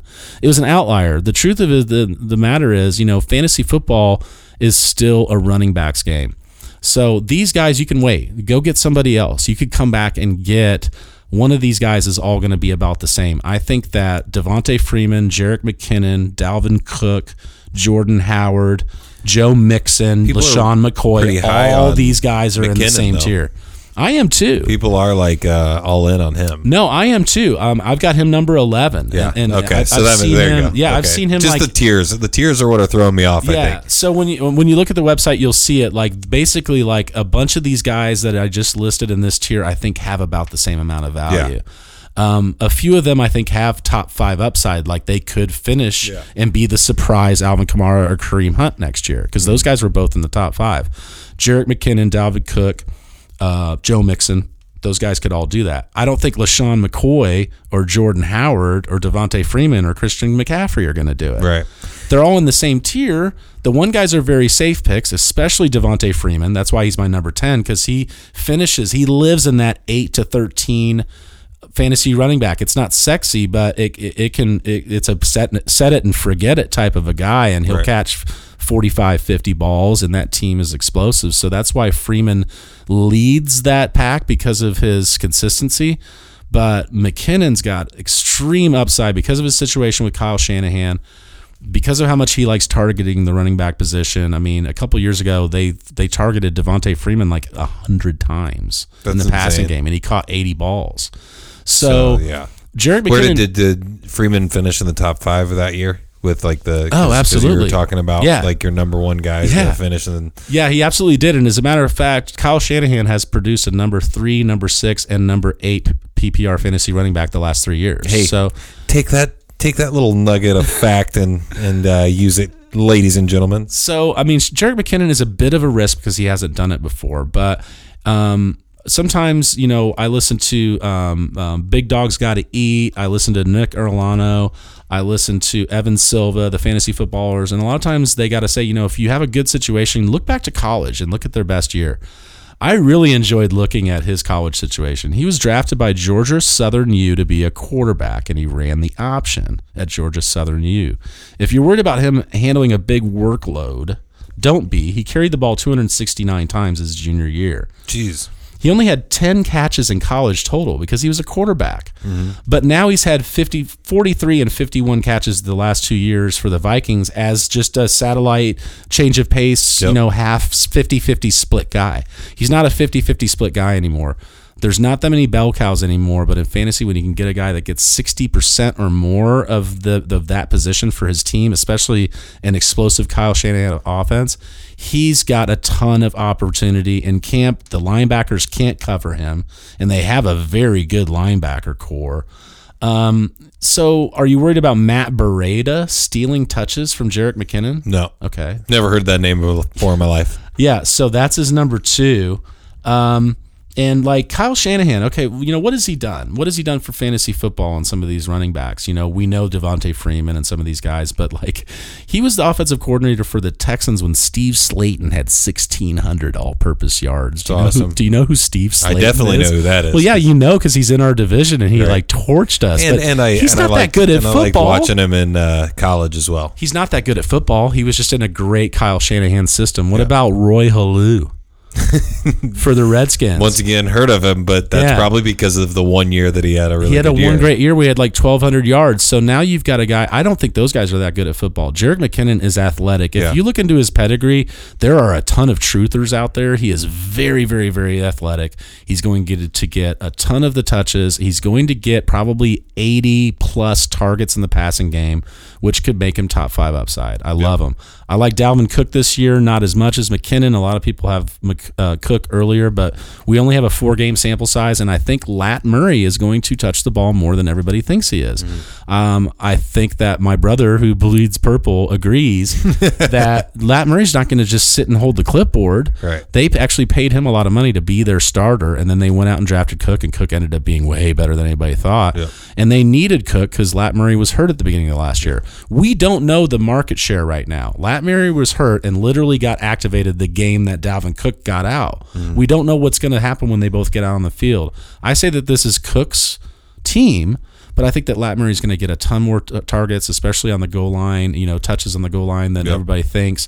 And I think Dalvin Cook is amazing. He averaged 100 all-purpose yards in those four games, but it's a small sample size, and and that team's going to go places this year. Yeah. And they're if they've got a guy here that they're paying three million dollars a year and he's more of a veteran, I mean, they're gonna let this other guy transition off of the big injury. I mean, you know, Cook had a huge injury. It's kind of like the Wentz situation. I see Nick Foles playing more football than anybody thinks because, you know, he's great and they're not going to want to push him back. I don't think the team's going to want to push Dalvin Cook back either. I'm not calling for a bad year. I'm just saying uh, my expectations are a little tempered on people. I've seen him in the top 10. Yeah.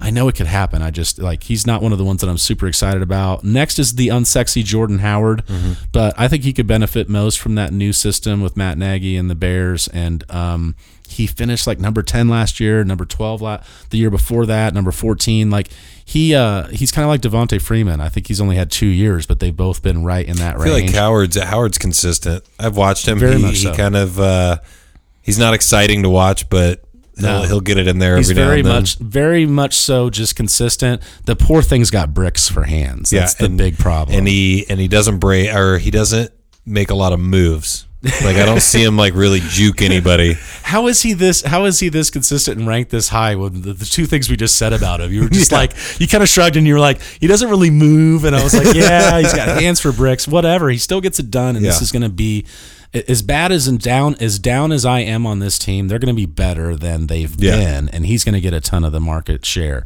Christian McCaffrey's next. Um, he's gained six pounds. I think Norv Turner or somebody over there said that they're going to give him the ball 20 to 25 touches per game. Right. So I tweeted joke, out like R.I.P. Christian McCaffrey, like he's gonna die. But it's a good team and he's explosive and PPR back. He, he's a great pick right here. Right. Joe Mixon, the next one's the one I'm excited about. Um, he from Oklahoma. Um, just amazing. Run through guys in college. Ran through guys last year. Was the fastest guy on the field last year. But that offensive line was so bad, and they lost a bunch of people. And also Jeremy Hill was there. In the beginning of the year, they were starting Jeremy Hill. And uh, Jerick McKinnon didn't come to become the starter till uh, halfway through the season. His yards per carry went up. I mean, actually, if you double that when he was the starter, like he would have had a good year. He would have had 1,100 yards, nine touchdowns. He does catch the ball For the pass. Mixon, right? Yeah, Joe Mixon. Okay, because I thought you said you said McKinnon. I think. Uh, Joe Mixon. Yeah, yeah. Just wanted to make sure it's like getting thrown off a little bit, but no, you're Uh, good. No, you're Jeremy good. Hill is I gone. think you just misspoke, but it's good. Jeremy Hill is gone. Giovani Bernard is still there, but this is Joe Mixon's team. They also went and got the offensive uh, line coach from the Cowboys. Remember, we were talking about the great Cowboys Yeah. offensive line? They just got their offensive line Good. coach. They drafted Billy Price as a center, like the Lions drafted Luke Ragnow to uh, to you know iron up and shore up that line, and then they went and picked up some other guy too from Clemson um, they're going to be better, and he's going to be better. And um, Joe Mixon was just a beast. I mean, he's good at football. You got to look at talent. Mm-hmm. You got to like. Sometimes people in this industry say he passed the eye test. Yeah, You'll hear the love that. I love that. move, and I love that idea because I say that all the time.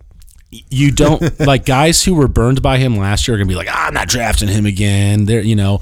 He's that guy that don't worry about what he did last year. He's in a better situation. Jeremy Hill's not there to take the touches away anymore. They got a better, like the best offensive line coach.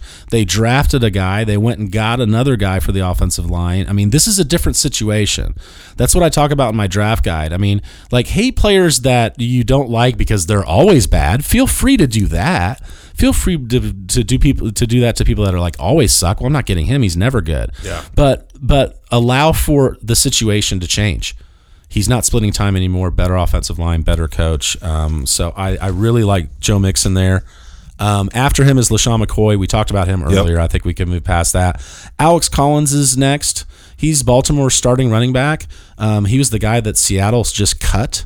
Yeah. So who's, who's that guy again? Alex Collins, um, he played last year and did very, very well in like the six or seven games that he started. Um, he steps really high. Yeah. Um, he can blow through blocks. He can catch the ball as well. I think that team is going to be better at football. Um, Joe Flacco has been statistically really bad for as much money as they paid him, but now they've got Lamar Jackson that they drafted from Louisville, and everybody's itching for Lamar Jackson to get in there. So, oh, now Flacco's having his best camp ever, of course, I, because they, want to see. I want to see Lamar Jackson. they they they lit the fires. I do too, and I think Alex Collins's situation. It, it- just remember this. If I forget to say something later, like if he starts playing and you could trade for him or whatever, like he's gonna, I think, skyrocket when when Lamar Jackson gets out there because uh, quarterbacks that run are very good for running backs. Um, it just it's It just always a goes that way. symbiotic relationship. So uh, Collins is going to get every chance to be the number one guy. That team's going to be better. They don't have any wide receivers. It's really weird. They're they're all their wide receivers left, and they've got a whole new group, and they're all pretty good. they've got Michael Crabtree, who Mm-hmm. I like, but he's now the number one. I mean, I kind of liked him when he Yeah, was when he more was of a number, number two, two in. San Fran and Oakland. Um, they went and got Willie Snead from the Saints because he was suspended last year, and Sean Payton Yeah, said, "Get out of here." that was about. um, and um, and John Brown, who has the sickle cell trait, and like he was always so great for the Right. Cardinals when he played, Right. but he gets hurt a bunch. Like they went out and got all those guys. So enter Alex Collins. Yeah. like enter Alex Collins as steady Eddie, getting a, a ton of targets in the passing game. He's my number seventeen. Um, they're all kind of still in this same tier. The next rookie, so Saquon Barkley. Everybody wants to know, well, who's your next rookie? Everybody's top rookie running back is Saquon Barkley. And guys, if you're still listening, thanks for tuning in today. And this is going to be the most important thing I say all day. This is the best crop of rookie running backs that we've seen in quite some time. And it's not going to be next year. Next year, there's some great wide receivers out there. This was a good year for quarterbacks. This is a very good year for running backs. Some of them went into situations where I think they're going to get more touches and touches early. Some of them we're going to have to wait on because coaches are old school and a guy that's a veteran that they've given money to, they're going to want to put him out there. They feel more better about him. Some of these guys, the coach is going to be like, fucking let her rip, dude. Yeah. You know they're going to tell Derrius Guice to let her rip. And the first time you see his name and say it, you're going to want to say juice Yeah. because it looks like juice. but it's not juice, and he's not my number two just because this is juice in the morning. Derrius Guice is hashtag good at football. And I'm gonna I'm gonna draft him just because of that. Absolutely, he just he just you should you should you know because you can come out with some really fun names like for your team, you know the the you know juicy twins. Yeah. I don't know. Um, he's really The good. juice is loose. He runs through people. He um, is a prototypical running back. He's got the size, he's got the speed, he's got the elusiveness. He's got a team that likes him. He fell in drafts because there was some stuff like nobody knew why he was falling on draft day. Like what happened? What this guy do? And there was like rumors and whispers that he had an attitude.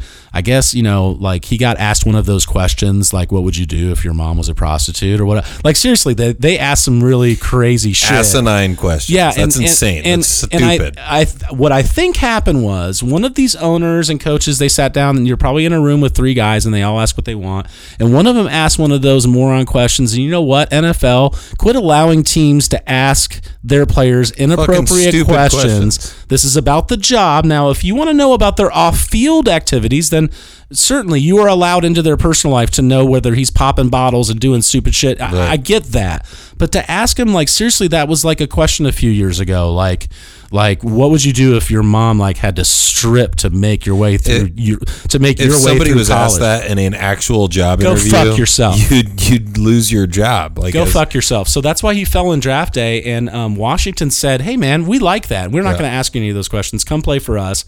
He loves that they're going to let him be him. Right. He loves that they're not going to look at just a couple stupid things. Like he basically came out and said, "Look, I, I don't, I don't do drugs. I've never hit a woman. I didn't like all that. I didn't stand up on the cafeteria table and like announce, you know, Semper Fi, like you know, freaking Deshaun Watson did, you know, when he was in college. Didn't like, steal any lobsters. didn't steal any lobsters. And Deshaun Watson did not announce Semper, Semper Fi. I just, when it got to that moment, I forgot what he said. but I remember he said something really stupid. he said something. He said something political. but his point was, you know, I'm good at football, and just teams didn't like my attitude. Well, the Redskins are like, use that, use that. You know, all those guys that passed on you because he fell, use that, and we want to use you. And only Bo Jackson has averaged more yards per carry against SEC opponents in college football history. So I'm going to repeat that stat one more time because it's very important. The SEC is the closest thing to judging NFL talent that we have in college because a lot of these teams play like maybe one or two high profile teams or maybe nobody. You see a guy get 64 touchdowns in college and you're like, damn, he's great. And like he played for University of College, Air Force, yeah. Next door, you know, diaper exchange university.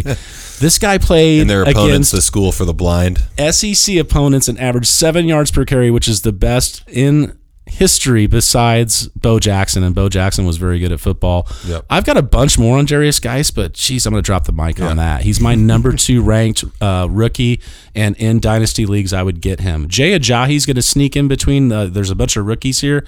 Jay Ajayi's going to sneak in there because that team's very good.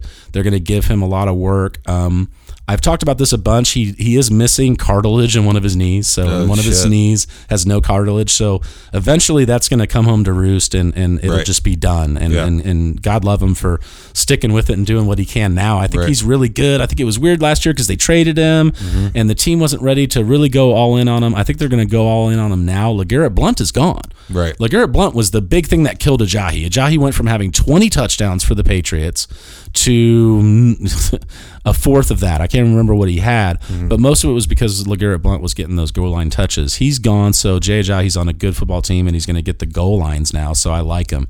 Next is Sony Michel. He's the reason why we skipped ahead to running backs. He's uh, my number three rookie running back ranked, and that's high. Like a lot of people don't have him that high. Um, you can't trust the Patriots running backs. Um, you can't trust the Patriots. You seem like you seem like you don't believe that.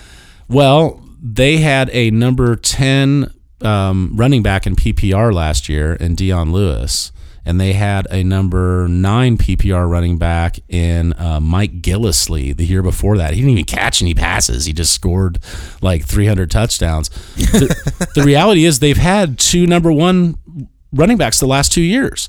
Like that's the stupidest argument too that I've heard and I hear stuff and people tweet stuff out and people are like, "Oh, yeah, you know, running all right. They're number three. I talked about this earlier. They're number three in targeting that position in the passing game in the league.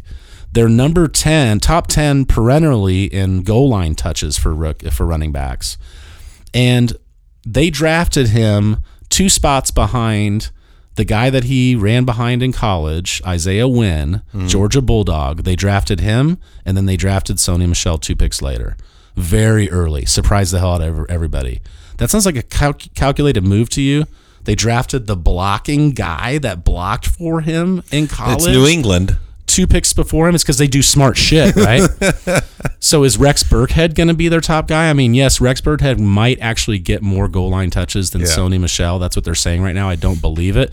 But Sony Michel is all these running backs that they've had over the last five years swirling around that this one does this and this one does this and this one does this and they're all niche players. He's all of those things. Hmm. He's amazing. Watch him. He played uh, at Georgia last year and scored 16 touchdowns sharing the ball with Nick Chubb. Yeah. Like that was a committee. Some somebody to hang your hat on. So on a high profile, high explosive college team, he was in a committee and he still was very successful and got 16 touchdowns next to a great guy. Right. You're worried about him being on a committee in the best team in football next to Rex Burkhead? Right. You got to be out of your mind. Draft this guy. Draft Sony Michel and don't look back. Yes, he could bust, and this is one of my ride or dies this year. Okay, but um, and I know he's a Patriot, and all the Colts are just rolling their eyes right now, going, "Oh, all my Colts fans, all my buddies, guys, this is when you need to separate life." Like I hate that I'm saying this because he's a Patriot, but they're good at what they do, and they made a calculated move here. I think part of it might be because Tom's getting a little older, Yep. and they're seeing that if they need to Got to run. three more years out of him, they're going to need to run the ball more. So you're down with that, right? Yep. Next guy is Kenyan Drake. I don't love him. He's an avoid kind of guy. He's basically Alex Collins in Miami, and Yeah. Miami sucks. and they have Frank Gore. Yeah. And Frank Gore is one of those players that like he's going to keep playing football and play like, until the wheels fall off. he could be the top guy on this team this year. And they also drafted like an Alvin Kamara prototype, Kalen Ballage. Yeah. So I don't see Kenyan Drake being that workhorse guy. I think uh, you know Ballage could be the Alvin Kamara 2.0. I think Gore's still ready to play football. God love him. He was in camp today practicing. That's crazy. 35. I think that's more amazing than Tom and and and um and Drew being 40. Oh yeah. They're 40, but he's 35 as a running back. And That's a running amazing. back just gets beat the shit out of him every game. I don't like Kenyan Drake, and he's kind of in the middle of all these running backs. These guys are much more exciting. The next guy is the running back that I like a lot, Royce Freeman, going to Denver. They got Case Keenum, a huge upgrade at quarterback. They drafted uh, the other Chubb, Bradley Chubb, to be with Von Miller. So that's like their bookends. Like Yeah. remember Freeney and Mathis? Yep. That's their idea, Freeney and. Mathis. So they've got a really experienced, good defense that got better. They've got Demaryius Thomas and Emmanuel Sanders that can spread the field, and Case Keenum to throw him the ball. And Royce Freeman, like he has to beat out Devontae Booker. Right. Like Devontae Booker couldn't beat out C.J. Anderson last year. You mean to tell me he's going to get a ton of looks? Royce Freeman in Oregon uh, was a starter all four years. So in dynasty leagues, I might say that he's going to maybe not have that long of a career because he's already had a ton of touches. Holy He's- shit, He yeah, four started. years. He started all four years. He got 6,400 all-purpose yards and 64 touchdowns in four years in Oregon. Yeah. I mean, granted, they're not playing the SEC every Mm-hmm. week, but Oregon's a pretty you know high profile school. Royce Freeman can do it all. That team's better. That's um, a rookie that I think is going to be really, really, really good this year. Some of the rookies I'm getting ready to talk about are, are some that people really like, but I just don't think they're in as good as situations. Lamar Miller's going to squeeze in there because, like I said, D'Onta Foreman's going to start on the pup. They didn't draft any of these guys.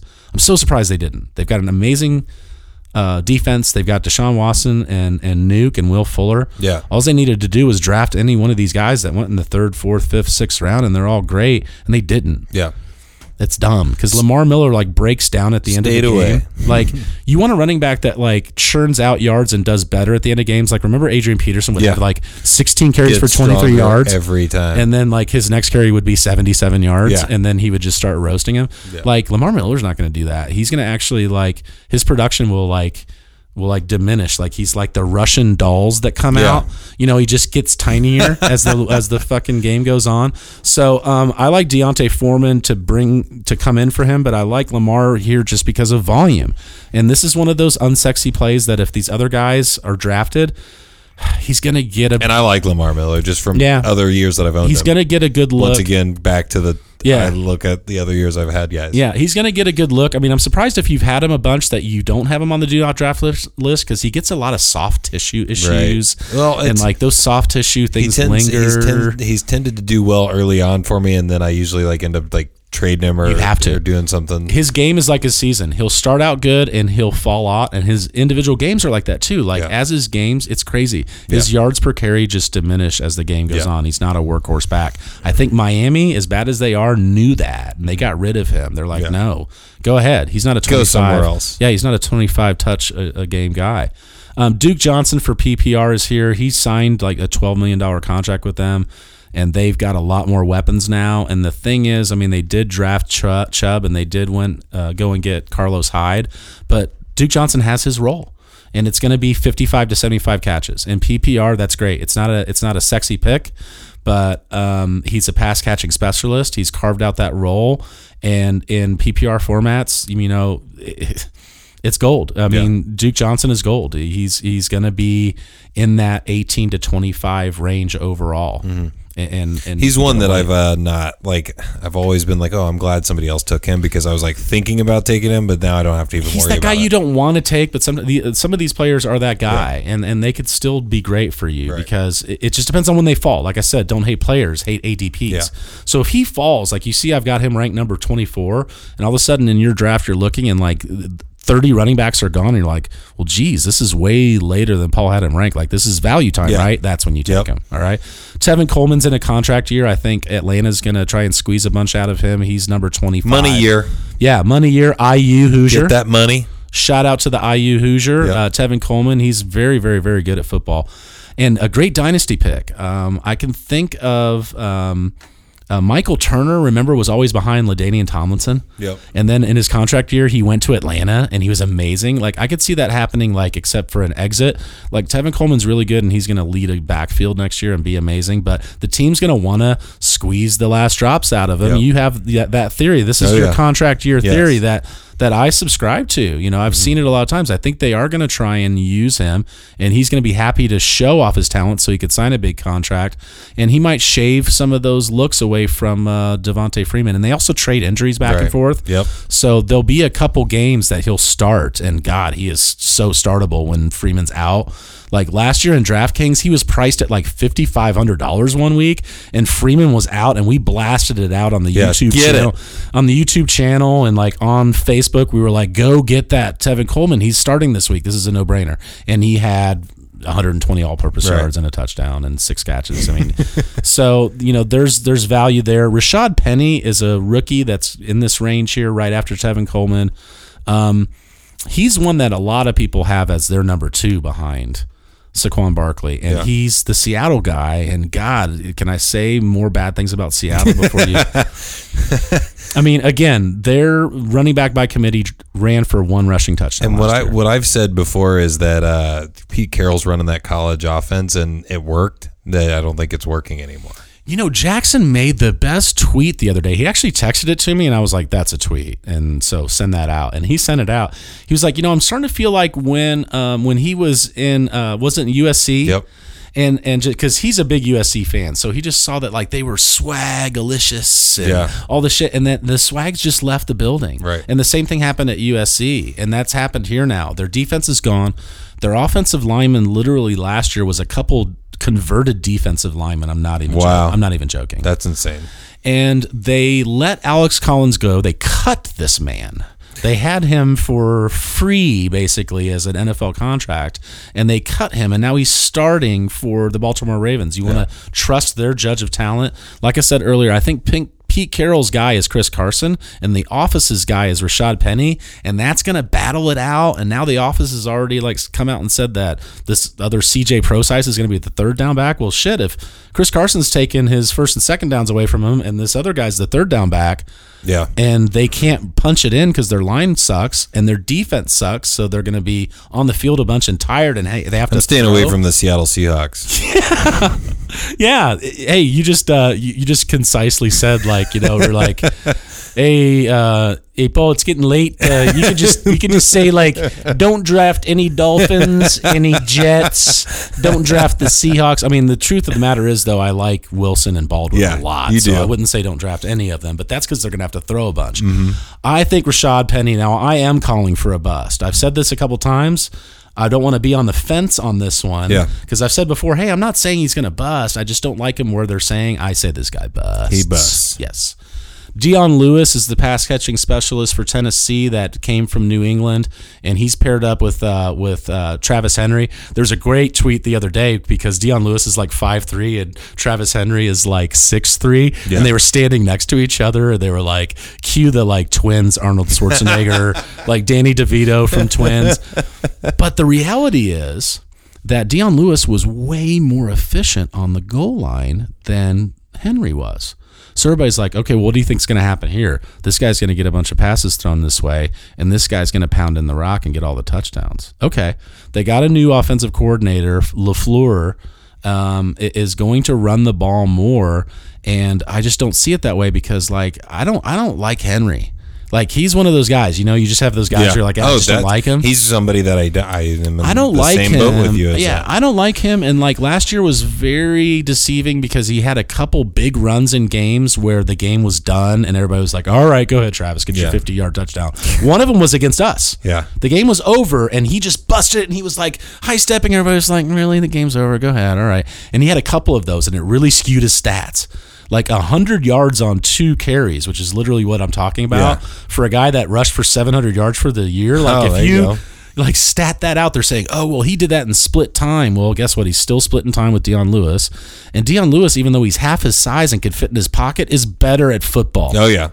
So just big I isn't think going to cut it. I think that's a very good uh, just like statement for the the podcast is this guy's good at football. This guy's good at football. Derrick Henry is right behind him in the rankings, and I have him a lot lower than most because of that reason. He's he's on my avoid list. Mark Ingram's on my avoid list. People are going, man, like, don't you want to get him and hold on to him until really what? Until week seven? yeah. Because he's suspended for four games. They have a bye week week He's not gonna six. he's not gonna be getting hot right away. They have a bye week week six, so I know that they're not going to give him a bunch of touches week five. Sean Payton hates him. Yeah. they were yelling at each other last year. Um, I, I- I think he could. You're gonna if you want to draft to him. bottom. Yeah, if you draft him, you're gonna want him to get traded. Fall to the bottom. Otherwise, you just have to wait. You can't Right. put him on your IR slot. There's no IR for suspended players. Um, moves into a next tier now. Rex Burkhead. So Rex Burkhead is going undrafted, and this is crazy to me. I mean, as much as I like Sony Michel, like what I said earlier, is Rex might lead this team in goal line touches, and he will get work. And they signed him for a contract.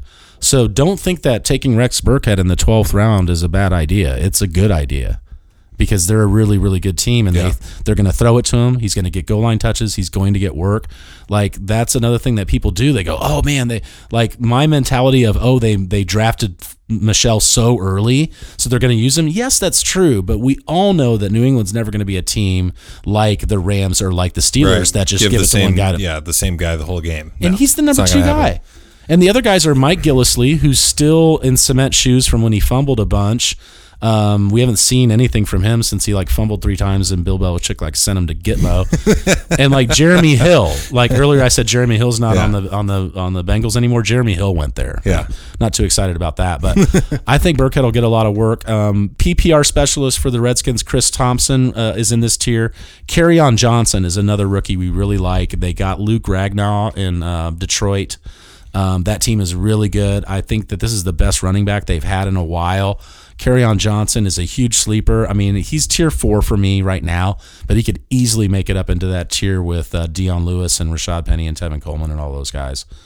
Um, and then Nyheim Hines. Um, I'm only going to talk about a few more running backs, but Nyheim Hines is a sleeper this year. He is our Alvin Kamara prototype here in Indianapolis. He um, at NC State started out as a wide receiver and was converted to a running back in his junior year. So he he played split duty. So people were saying, "Oh, well, he can't run in between the tackles." Well, I watched the tape and he can. And then um, also I tweeted out to somebody they were like, "Oh, he can't tweet, he can't run between the tackles." And I was like, "Well, really? Well, then why'd they move him from wide receiver to running back?" Yeah. If he's a wide receiver, then he's a wide receiver. Yep. He can do both. That's why they moved him. So don't tell me he can't run between the tackles. I'm not sold on Marlon Mack. He did play through uh, uh, shoulder surgery. God, I fucking such a hard time saying that. He did play through that last year, and he only got like hundred touches. I'm not. I'm not convinced that he's going to be the guy. I think Jordan Wilkins will actually be like the grinder in between the tackles guy, and these other guys are going to get moved around. They're moving Hines into the slot. They're moving him out wide like they did with Kamara, and that's when they had Kamara and Ingram on the on the field at the same time. You'll see that a lot. You'll Yeah. see Wilkins um, or Mack, and then you'll see Hines going out. And also, if if your league um, gives you points for returning kicks, and they should, um, he's also going to be the uh, Yeah, uh, the punt returner too. I'm curious to see about that because that's another thing that uh, is draft day advice. Like people complaining about changing rules and things like that. That's something that happens a lot, but it's also sometimes it's necessary to make the league better and more fun for other people. Right, and and it does. It's not going to happen a bunch. I mean, Tyreek Hill and Nyheim Hines might get two Yeah. this year, so it's not going to be that big. and I'm not wanting to cut you off, but I do have to go to the restroom.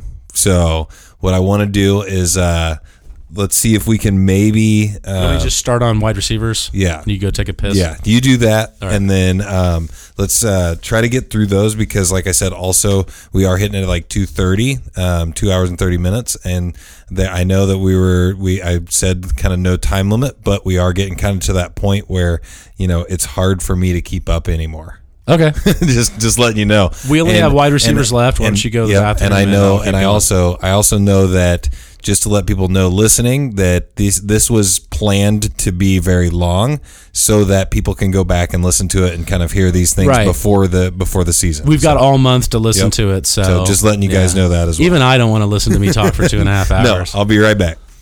I'm gonna go under here. Uh, so if I went through on wide receivers, guys, um, there's a couple more guys here. Ronald Jones is a is a rookie for Tampa Bay that everybody likes. I don't like him. I'm not drafting Marshawn Lynch. I'm not drafting Chris Carson, and I'm kind of low on Marlon Mack. Um, to be honest with you, the Colts fans aren't going to want to hear that, but I'm low on Marlon Mack. Uh, moving into wide receivers, Antonio Brown's on his own tier, and he's amazing. So, I mean, you you could take him really number one overall and, and just walk away, and nobody can really say anything. I mean, he's averaged 1,568 yards, 116 catches, and 10 touchdowns for like five years in a row. I mean, like, no one wide receiver did like any of those things last year. I mean, he's just so so amazing. Um, so he's his own tier. Um, DeAndre Hopkins is, starts the second tier. Nuke is amazing, and, and what impressed me last year is that there were so many different quarterbacks throwing to him. You know, um, he got it done with you know Brock Osweiler and Trevor Siemian. I mean, just these horrible horrible quarterbacks. Um, and when Watson was out there, he liked throwing to it to to it to him to it to him too. And uh, Nuke is the guy. He's the generational talent. He's amazing. Um, Odell Beckham is right there, and like these guys are all interchangeable. DeAndre Hopkins, Odell Beckham, Julio Jones. They're all they're all great. You could really make an argument for any of those guys to be in that slot. Um, they're all the focuses of their offense. They're all really, really, really good at football. Um, so tier three, uh, Michael Thomas. Like no wide receiver has caught more receptions in their first two years than Michael Thomas, and he has Drew Brees throwing him the ball. So I've got him higher than most, but I think he can creep into that Odell range like really quickly. Sorry about that, Um, buddy. That's fine. We just, I mean, like Antonio Brown, DeAndre Hopkins, Odell Beckham. Oh yeah, the, Jones. the top guys. yeah, they're just right behind him because um, if if he's healthy, he's amazing. And like, it's crazy because week seven last year, like Philip River, Rivers remembered that he was great, and he started just blowing him up. I mean, Keenan, Keenan Allen stayed healthy all year, but like he really blew up at the end of the year, and uh, that's a PPR guy. That Keenan. Allen's a guy that I don't like, and I know that he's. I mean, I don't either. Like I told Jackson that last year. I was like, "Go ahead, take him," and Jackson took him and took the trophy too. so that's the thing. You got to get over that kind of shit. Uh, Devi- Davante Adams is next because he's Aaron Rodgers' number one target, and Jordy Nelson is gone. I mean, he's he's never had more than seventy five catches. He's never had more than a thousand yards. But he will get ten touchdowns. I mean, just think about that. It's amazing. He could get fifteen touchdowns he's going to be in that number one offense and the number one uh, wide receiver. Davante Adams is definitely worth that top pick right in with those guys. The only thing is, I mean, if you do like AJ Green or Doug Baldwin to catch more passes, like he's not Davante Adams is not going to be a big PPR guy. He's touchdown dependent, is what we what we call that. If he doesn't have a big touchdown year, he won't have a big touchdown year. He won't Yeah. have a big fantasy year. Julio's not touchdown dependent. Julio Jones only had three last year. yeah, and that's insane because he was it still like, I mean, he was still so good. I saw this. I saw all these stats. people were so like, pissed how- because he wasn't yeah. scoring touchdowns. That was so. That was such an outlier. He usually gets six to eight, and like all the statistics, I saw all this stuff. I mean, the, all this geeked up shit, and like one of them was showing like basically everything pointed to the fact that like with everything he got, he should have got eight touchdowns. Yeah. and he only got three. But he, but that didn't mean he had a bad year.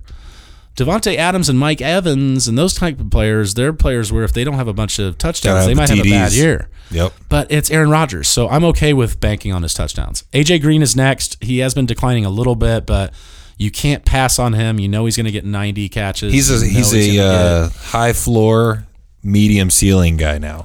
yeah, yeah, like- yeah, exactly. Like he's exactly. gonna always do pretty decent, but he's also I don't see him like blowing up for But he did have a game last year, and like uh, 15 times. Jackson texted me because like it was against the Bills and their top cornerback got hurt like the day before and he was like, dude, AJ Green's gonna go off because their corner's down, and he did. He roasted him for like nine catches for 180 yards and two touchdowns. He still has that game. so he can. So he still has that game winner too. Like that'll win your week. Yeah. So he still has that game winning week game in in him. Uh, right after him is Doug Baldwin. We talked about him earlier. I think he has a career year. Really like Doug, Doug Baldwin always. Yeah, I mean he's great, and and like after you know. Um, Russell Wilson gets done with those crazy eights and spinning out of the, you know, eluding the pocket. If he decides not to run, he's going to throw it to Doug Baldwin. I think he has a career year, and like no one has a better catch rate. He has the lowest drop rate in the NFL since 2015 Oh wow. Three consecutive years with the with the lowest drop rate in the league. Is So Golden Tate close to that? I would. Like, Yeah. They seem like very similar players. they players. don't. They don't drop the ball, and it's amazing. They have to stay in the play so long. Yeah. These guys are running around for forty five seconds Yep. while Russell Wilson figures out what he's going to do, and they still catch the ball. It's amazing. I think it's because And aren't they even like? I feel like even they're built the same kind of like Golden Tate and uh, yeah, and uh, yeah. That why can't I? Fucking, anyways, Golden Tate and Doug Baldwin. There you go. God. guys. Um, next is Tyreek Hill. His big playability. We talked about that Yep. earlier. If your if your league, you know, awards for big plays, he's amazing. And um, I don't think Watkins is going to hurt his value. You know, when So you advocate for a league with big play bonuses? a little bit, Yeah. Yeah, yeah, a little bit is Makes fun. it more fun. Yeah, a little Yeah. bit. You can get too crazy. Yeah. Like you can make settings get crazy. Insanely like yeah, I've seen I've, like, I've seen I've seen with, defense settings turned up, and then the defenses are scoring twenty, and it's yeah. like, Jesus. And I've I've seen settings where like people are in like their total score for the week's like 350 points, and it's right. like, oh my Come god, on. Um, I am going to start going fast because I did not realize it was two and a half hours. Um, uh, right after Tyreek is Larry Fitzgerald. He'll let you know when he's done playing football. Um, until then, these efficient quarterbacks are just going to keep shoving the chi- pigskin down his throat till he starts like, oh yeah, you know, and he's gonna keep scoring too. Yeah, yeah, yeah. And and he's amazing. And and this is the greatest thing about him. The three um, best seasons he's ever had for catches have been the last three seasons. Ooh, 107, 109, and breaking 109. news! What? from Jackson? What? Baldwin got hurt today in practice, out a couple weeks. Oh, Jackson is like 911, dude. You're That's, talking so about that's like. See, there you go. That's why this team is so effective, and Jackson really is the heart that drives this. I had no idea. I do see my phone flashing now. He's been desperately trying to quit talking about Doug Baldwin. Did he say he's like out, out, out, out, or he just it got just, hurt? It just says out uh, a couple weeks in a, in our group text. Thanks, Jackson. You are the best supporting cast I could possibly. Uh, I can't wait to have him on here. I hope to be able to pay him someday. Right? Yeah, now. I hope to. Be Right now, to- he's yeah. doing this all for free. Okay, so Doug Baldwin got hurt. Maybe he slips in our rankings a little bit. Uh, Larry Fitzgerald is great. 10 107, 109, and 109 the last three years in catches. There you go. I mean, that's amazing. Stefon Diggs, I've got him way higher than most. Adam Thielen did better than him in fantasy football last year. Diggs usually misses a couple games. I hope he plays all. I mean, you always want to project your guy to play the whole year, except for Jordan Reed and Robin Gronkowski, in which case you know they won't. Yeah. But Stefon Diggs got 0.5 more fantasy points per touch than Thielen last year, which means if he gets more, he's going to get a lot more. And he got 48% of his fantasy production on deep throws. Now that Do you think Cousins is going to have a a good rapport with him, or do you think he's going to go already has. Thielen? Already has. I mean, they're both going to do well. These guys are, are, you know, are really got an upgrade at quarterback. This is going to be fun because these guys both had great years. With half of the year was Case Keenum, and the other half was what I don't know, Teddy Bridgewater, I think. Yeah. And they still did great because they're great at football. But Cousins has the number two deep throw percentage in the year. So you've got a guy that got almost half of his fantasy points on the deep throw, now paired with a quarterback that is the second best deep thrower in the league. So Stefon Diggs, I think, is going to level up. It's going to be a big year then. I think that Thielen just had his career year, and he had a great year. I don't think that Stefon Diggs has had his career year yet. Okay. Do you think? And I'm very interested in it because I like Thielen because I had him last year. We, we keep thinking about don't you know think about last year, think about this year. Yeah. But Go just ahead and liked take him. Thielen. I I, think him. I think they're both going to be great. I just think that this year Diggs does better and than Thielen is when the eye test, like he makes catches. Oh yeah, he looks like Steve Largent. He I was makes, talking he to makes my catches yeah. that most people don't make. I was talking to my brother about that. He wears these yellow gloves, so he comes up the middle of the field and you just see these yellow gloves, and he catches everything like Steve Largent, and he's a he's a hard ass, and um, he's very underrated for his toughness. Mm-hmm. I'm fairly certain that I've seen like him get like rocked and he like Yes. jumped up and got in the guy's face. Yes. Like, you know, Yes. good hit or like, you know, yeah, or woo, like let's go. Yeah, like he's a slot guy, so those guys get punished, and he could. That's what I was just saying. His toughness is extremely underrated. He can go up the middle. That hurts. That that bothers me too, though. I mean, those guys get hurt. Yeah. Um, T.Y. Hilton uh, uh, finishes up this tier, and um, Lux already hit him up a couple deep balls in practice, and that's what you want. You want those Yep. deep plays. This is another big play reward guy. Um, he's boomer bust. He's like Julio Jones. He might get you three for forty one week, but the next week when he gets you eight for one forty four and two, Yeah. you're good. And um, if if Luck, you know, comes back strong, and the thing I've been telling people is what I want to see is does he throw that deep ball that first game? Like, is he just going to orchestrate some, you know, tight drives and short drives? And we don't know yet if he's got that cannon. I'd love to see early him just unleash it because if he does. T.Y. Hilton led the league in receptions. Uh, Pull and- like and- a pull like a Peyton move where like young fast defense gets like a First pick, play.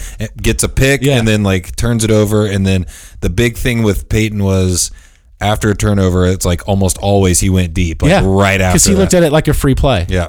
And so I want to see that like open the season like that. Would That be would be nice. That would be nice. You know that T.Y. Hilton's boom or bust, but the upside is just is just huge. It's absolutely huge. Besides, like they don't really have a whole lot of clarity at that position right now. Like we don't even know who the number two is. Um, Golden Tate, you know I love him. And PPR, he's going to get 90 catches, 1,100 yards, and a handful of TDs. He's so so so so efficient, and like he does that. I think he's done that for three years now. So Golden Tate, you might not be excited about picking him, but remember last year, I was like, yeah, dude, Golden Tate, you got a good team, and like Golden Tate was a big reason why I liked your team because in a PPR you could just throw him down in that second or third slot and forget about it, and he'll eat. Um, Amari Cooper has a whole new regime now with Gruden going to Oakland. Um, Gruden likes to target the wide receivers. They usually get like 30% of the offense as number one wide receivers. But with Cooper, I think that you're just, you're drafting what you want him to be instead of, you're drafting, you know, that potential. Yeah.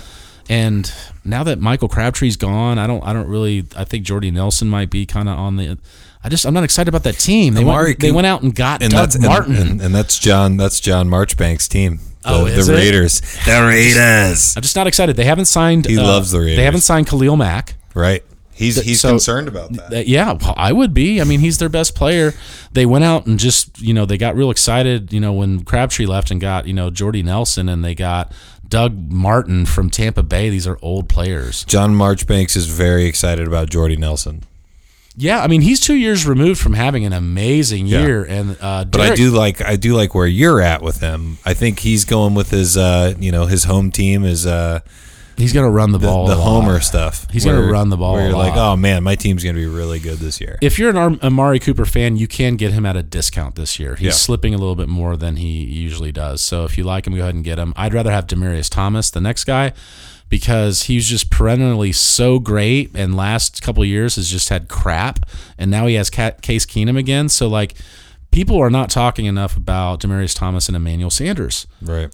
I had a I had Emmanuel Sanders when he was the he was the shit. Well, he had three like thousand yard seasons in a row, like as the number two. I mean, we were just talking about Thielen and Diggs, Mm-hmm. and now, so what? What's you know what's going to happen now with Case Keenum being in Denver? They've got a they've got a good defense. They've got a good running game. Somebody somebody made a good point that I listened to recently that said like they they were like so you're so you're going to tell me that we're going to add a good player to a good offense And you're going to tell me that's immediately going to hurt somebody and like right away. Like every time it's always going to hurt somebody's value.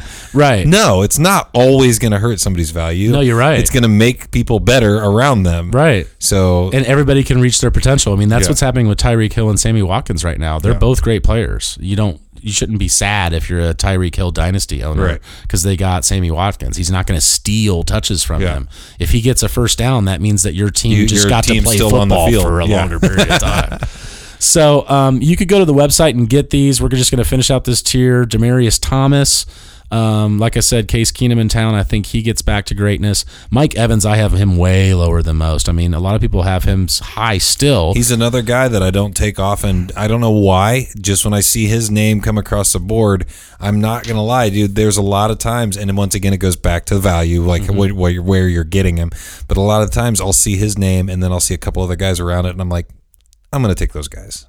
I don't know. It just is. no, I, and, and I'm the same way. and Um, and I've I've seen him not be successful certain weeks that he plays against me. So I'm like, all right, well, I made a good choice. he's hot and cold. Jameis Winston's not that accurate. His deep ball accuracy is horrible. That's why DeSean Jackson hasn't been able to do anything because that's where he lives and they just cannot connect. Yeah.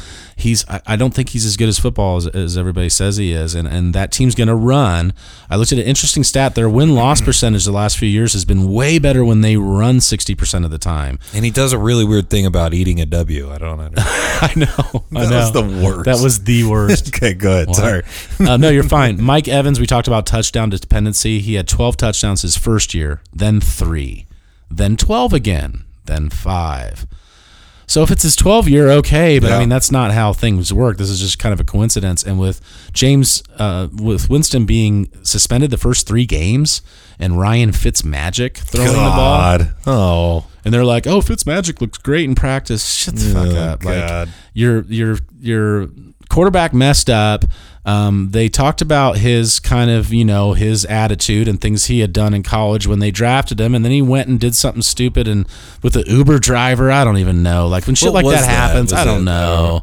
It's It's, it's, it was assault or something with the Uber driver. I mean, it's just like I, I kind of tune out when I hear that shit because I just want to hear about football. And it just makes me go. It just makes me for a split second go. Yeah, I remember when there were you know people were worried about drafting him, and I think that he just hasn't done a, a he's done this team a disservice, and he's not that accurate either. He's not that Right. good either.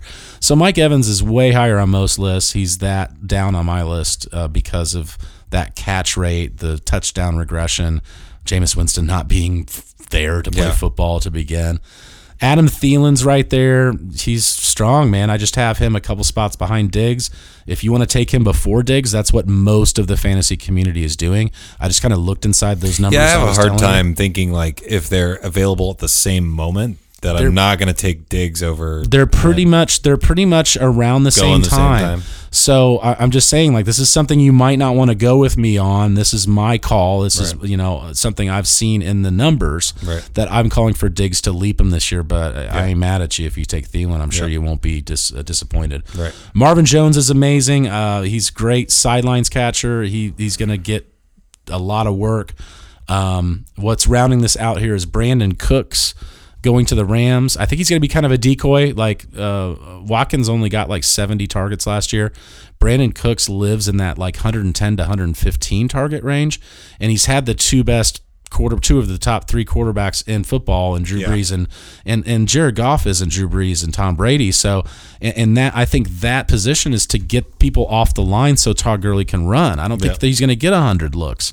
So I have him way lower than most. Um, Juju's in here because he's amazing, and if any team can figure out how to sustain another fantasy star, it's it's Pittsburgh. Um, he's only 21 years old.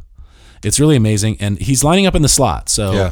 I wanted to, yeah, Who's going to eat if uh, Antonio Brown's not eating? uh, him and James Washington. Yeah. They drafted a guy, James Washington, and he'll be on the outside. But right now, I didn't even like. I never thought of the Steelers like that. Like until recently, that they do just they they crank out good receivers. yeah, yeah, and they've got another one in the in the in the in the wings right now, and he's so good that they've got him lining up on the outside with Antonio Brown, so Juju can play in the slot. Jeez. That's why people are like, "Oh, he's going to get overdrafted. Whatever. He's going to play in the slot." Like he They're only had like destroy again. I know. They're just going to destroy again. and he only had like 60 targets last year and he was so efficient i, I say he goes up to probably 85 targets and geez uh, what's he going to do with another 20 targets he's probably going to eat really really well and antonio brown will still do his thing and le'veon bell will still do his thing God, they're, they're just like stacked. people are like oh paul you're crazy this can't happen like just the, that there's too many mouths to feed that's not how football works if you keep on the offense and you keep scoring there's more scoring opportunities score for, 50 points a game. for everybody. Yeah, and they'll throw up a 50 burger. Absolutely. Um, so yeah, we're about done. Sammy Watkins, Josh Gordon, Alshon Jeffery, those guys are kind of all same value. Jarvis Landry, Allen Robinson, I'm calling for him to have a bad year. First year in Chicago, new offensive coordinator coming off of injury. Is it just me, or, or do receivers not seem to do well in Chicago? No, they don't. Because didn't J- didn't um, Brandon Marshall go there and then just disappear? die there. Yeah, Yeah, like disappeared. No, they don't. They, they really don't. And like the thing about Allen Robinson, and I guess uh, Alshon Jeff- Jeffery had a good like. he did. That's because they had Cuddy. They had Jay Cuddy Yeah. like shoving this pig Who, down his who throat. else? Who else? Like I can't name anybody else besides Brandon Marshall. It's because there's not many. Alshon Jeffery. It's because there's not many. That's why your brain's having a hard time because it just doesn't happen. Allen Robinson like had 151 targets that amazing year that he had 80 catches and 1400 yards and 14 touchdowns. He had the same amount of targets the next year, same amount of opportunity, 151 targets again, and he had eight less touchdowns, 600 less yards, and seven less catches. So what like, was he doing? that's just telling me that it's a statistical outlier. That if you had him that year, great. But Things were just rolling his way the first year. yeah, it's not going to happen again. So people want to get crazy about him. He's coming off injury, new team, new offensive coordinator. I, I'm not buying it. Um, the rest you can get on paulysleepers.com. There's tons more. Like I stopped on every tier. Oh yeah, dude. And I if had you guys no go there, idea we went three hours. Hey guys, just to let you know, like I hope you are piecing this up. And like for the season, like our podcasts are going to be about an hour and a Yeah. half. Yep. So this was the draft day special. Yes. And uh, I hope you paused and and probably took it in three chunks. Yeah, and and in the in the uh, well, I'm not even going to explain it because you'll see it in the description. but yeah, this is the the first edition, the mashup between the two the two shows, the two I guess content creators. Um, you know, I've already like my mind's reeling. I've got a million questions, and we have hit three hours. So like, Yeah. I'm Well, we've sa- got I'm all gonna- season I'm to gonna talk save about 'em. it. I'm gonna save them, and uh, Well, we're going to do the draft on August 29th, and we're going to do a live podcast during the live online draft. If you won tonight, you have to log in five minutes beforehand, or one of these other alternates will get a team. And There's not going to be any auto drafts. Auto drafts suck. And are we are we starting the the standard once a week podcast next week? Uh, and we're and we're gonna start. no, we're gonna. s- the next one will be the draft. The draft. Okay, and then so and then it'll start week know one. That. And yeah. then um, the next one will be the draft on the 29th, Yep. so we're pretty much taking this month off Yep. for podcasts. We- Yep, and I will. Uh, I will uh, get us uh, some stuff together. You guys are gonna get some lot of news here and there from Pauly Sleepers on YouTube. Go to the site paulysleepers.com because you're gonna see that all the time. If you want to follow uh, Pauly on Twitter, it's at Pauly Sleepers as well. We've been having a blast on Twitter. To go in uh, there and just look at some of the stuff I put up. up there. We're gonna have we're gonna have some interviews with people. I'm gonna reach out to some people. Maybe we'll do some interviews like um, you know, maybe we won't take the whole month off, but we'll just bank some interviews where we talk to some people about football. And Oh, then- that that'll then work. We can and just then post it. and then kind of put them all together. Yep. And then uh, yeah, I think we've got a lot going on here, and you guys are gonna enjoy it. Um, the listener league is gonna be a blast. I hope to win a lot of money in the uh, in the um the juicy lineups each week, and then uh, I mean I'm excited. Me we got too, a lot. man. We got a lot going on. Like it's it's just like such a great feeling to be getting back into football. Like I It can't is. I can't explain it. It is, and we put a lot of work into this. So hopefully, everyone out there. The site's beautiful. It works- Enjoys works, and on it works on mobile as well. that's Jackson, man. He helped me get the Twitter up and running, and he helped me get the website up and running, and uh, and he he's just awesome. I mean, he's a great, great, great, you know, person to help me with this dream and, Yeah. and this this this thing. And if you have any questions, anything, don't hesitate to reach out on Gmail. It's juice in the morning at gmail.com. Juice in the AM on Twitter, Juice in the AM on Instagram. If you guys need anything, reach out. My DMs are always open. All right. Thanks for joining, Paulie. Let's do this. Have All a right. good have a good uh, August. We'll see you the 29th on the draft. Juice. Juice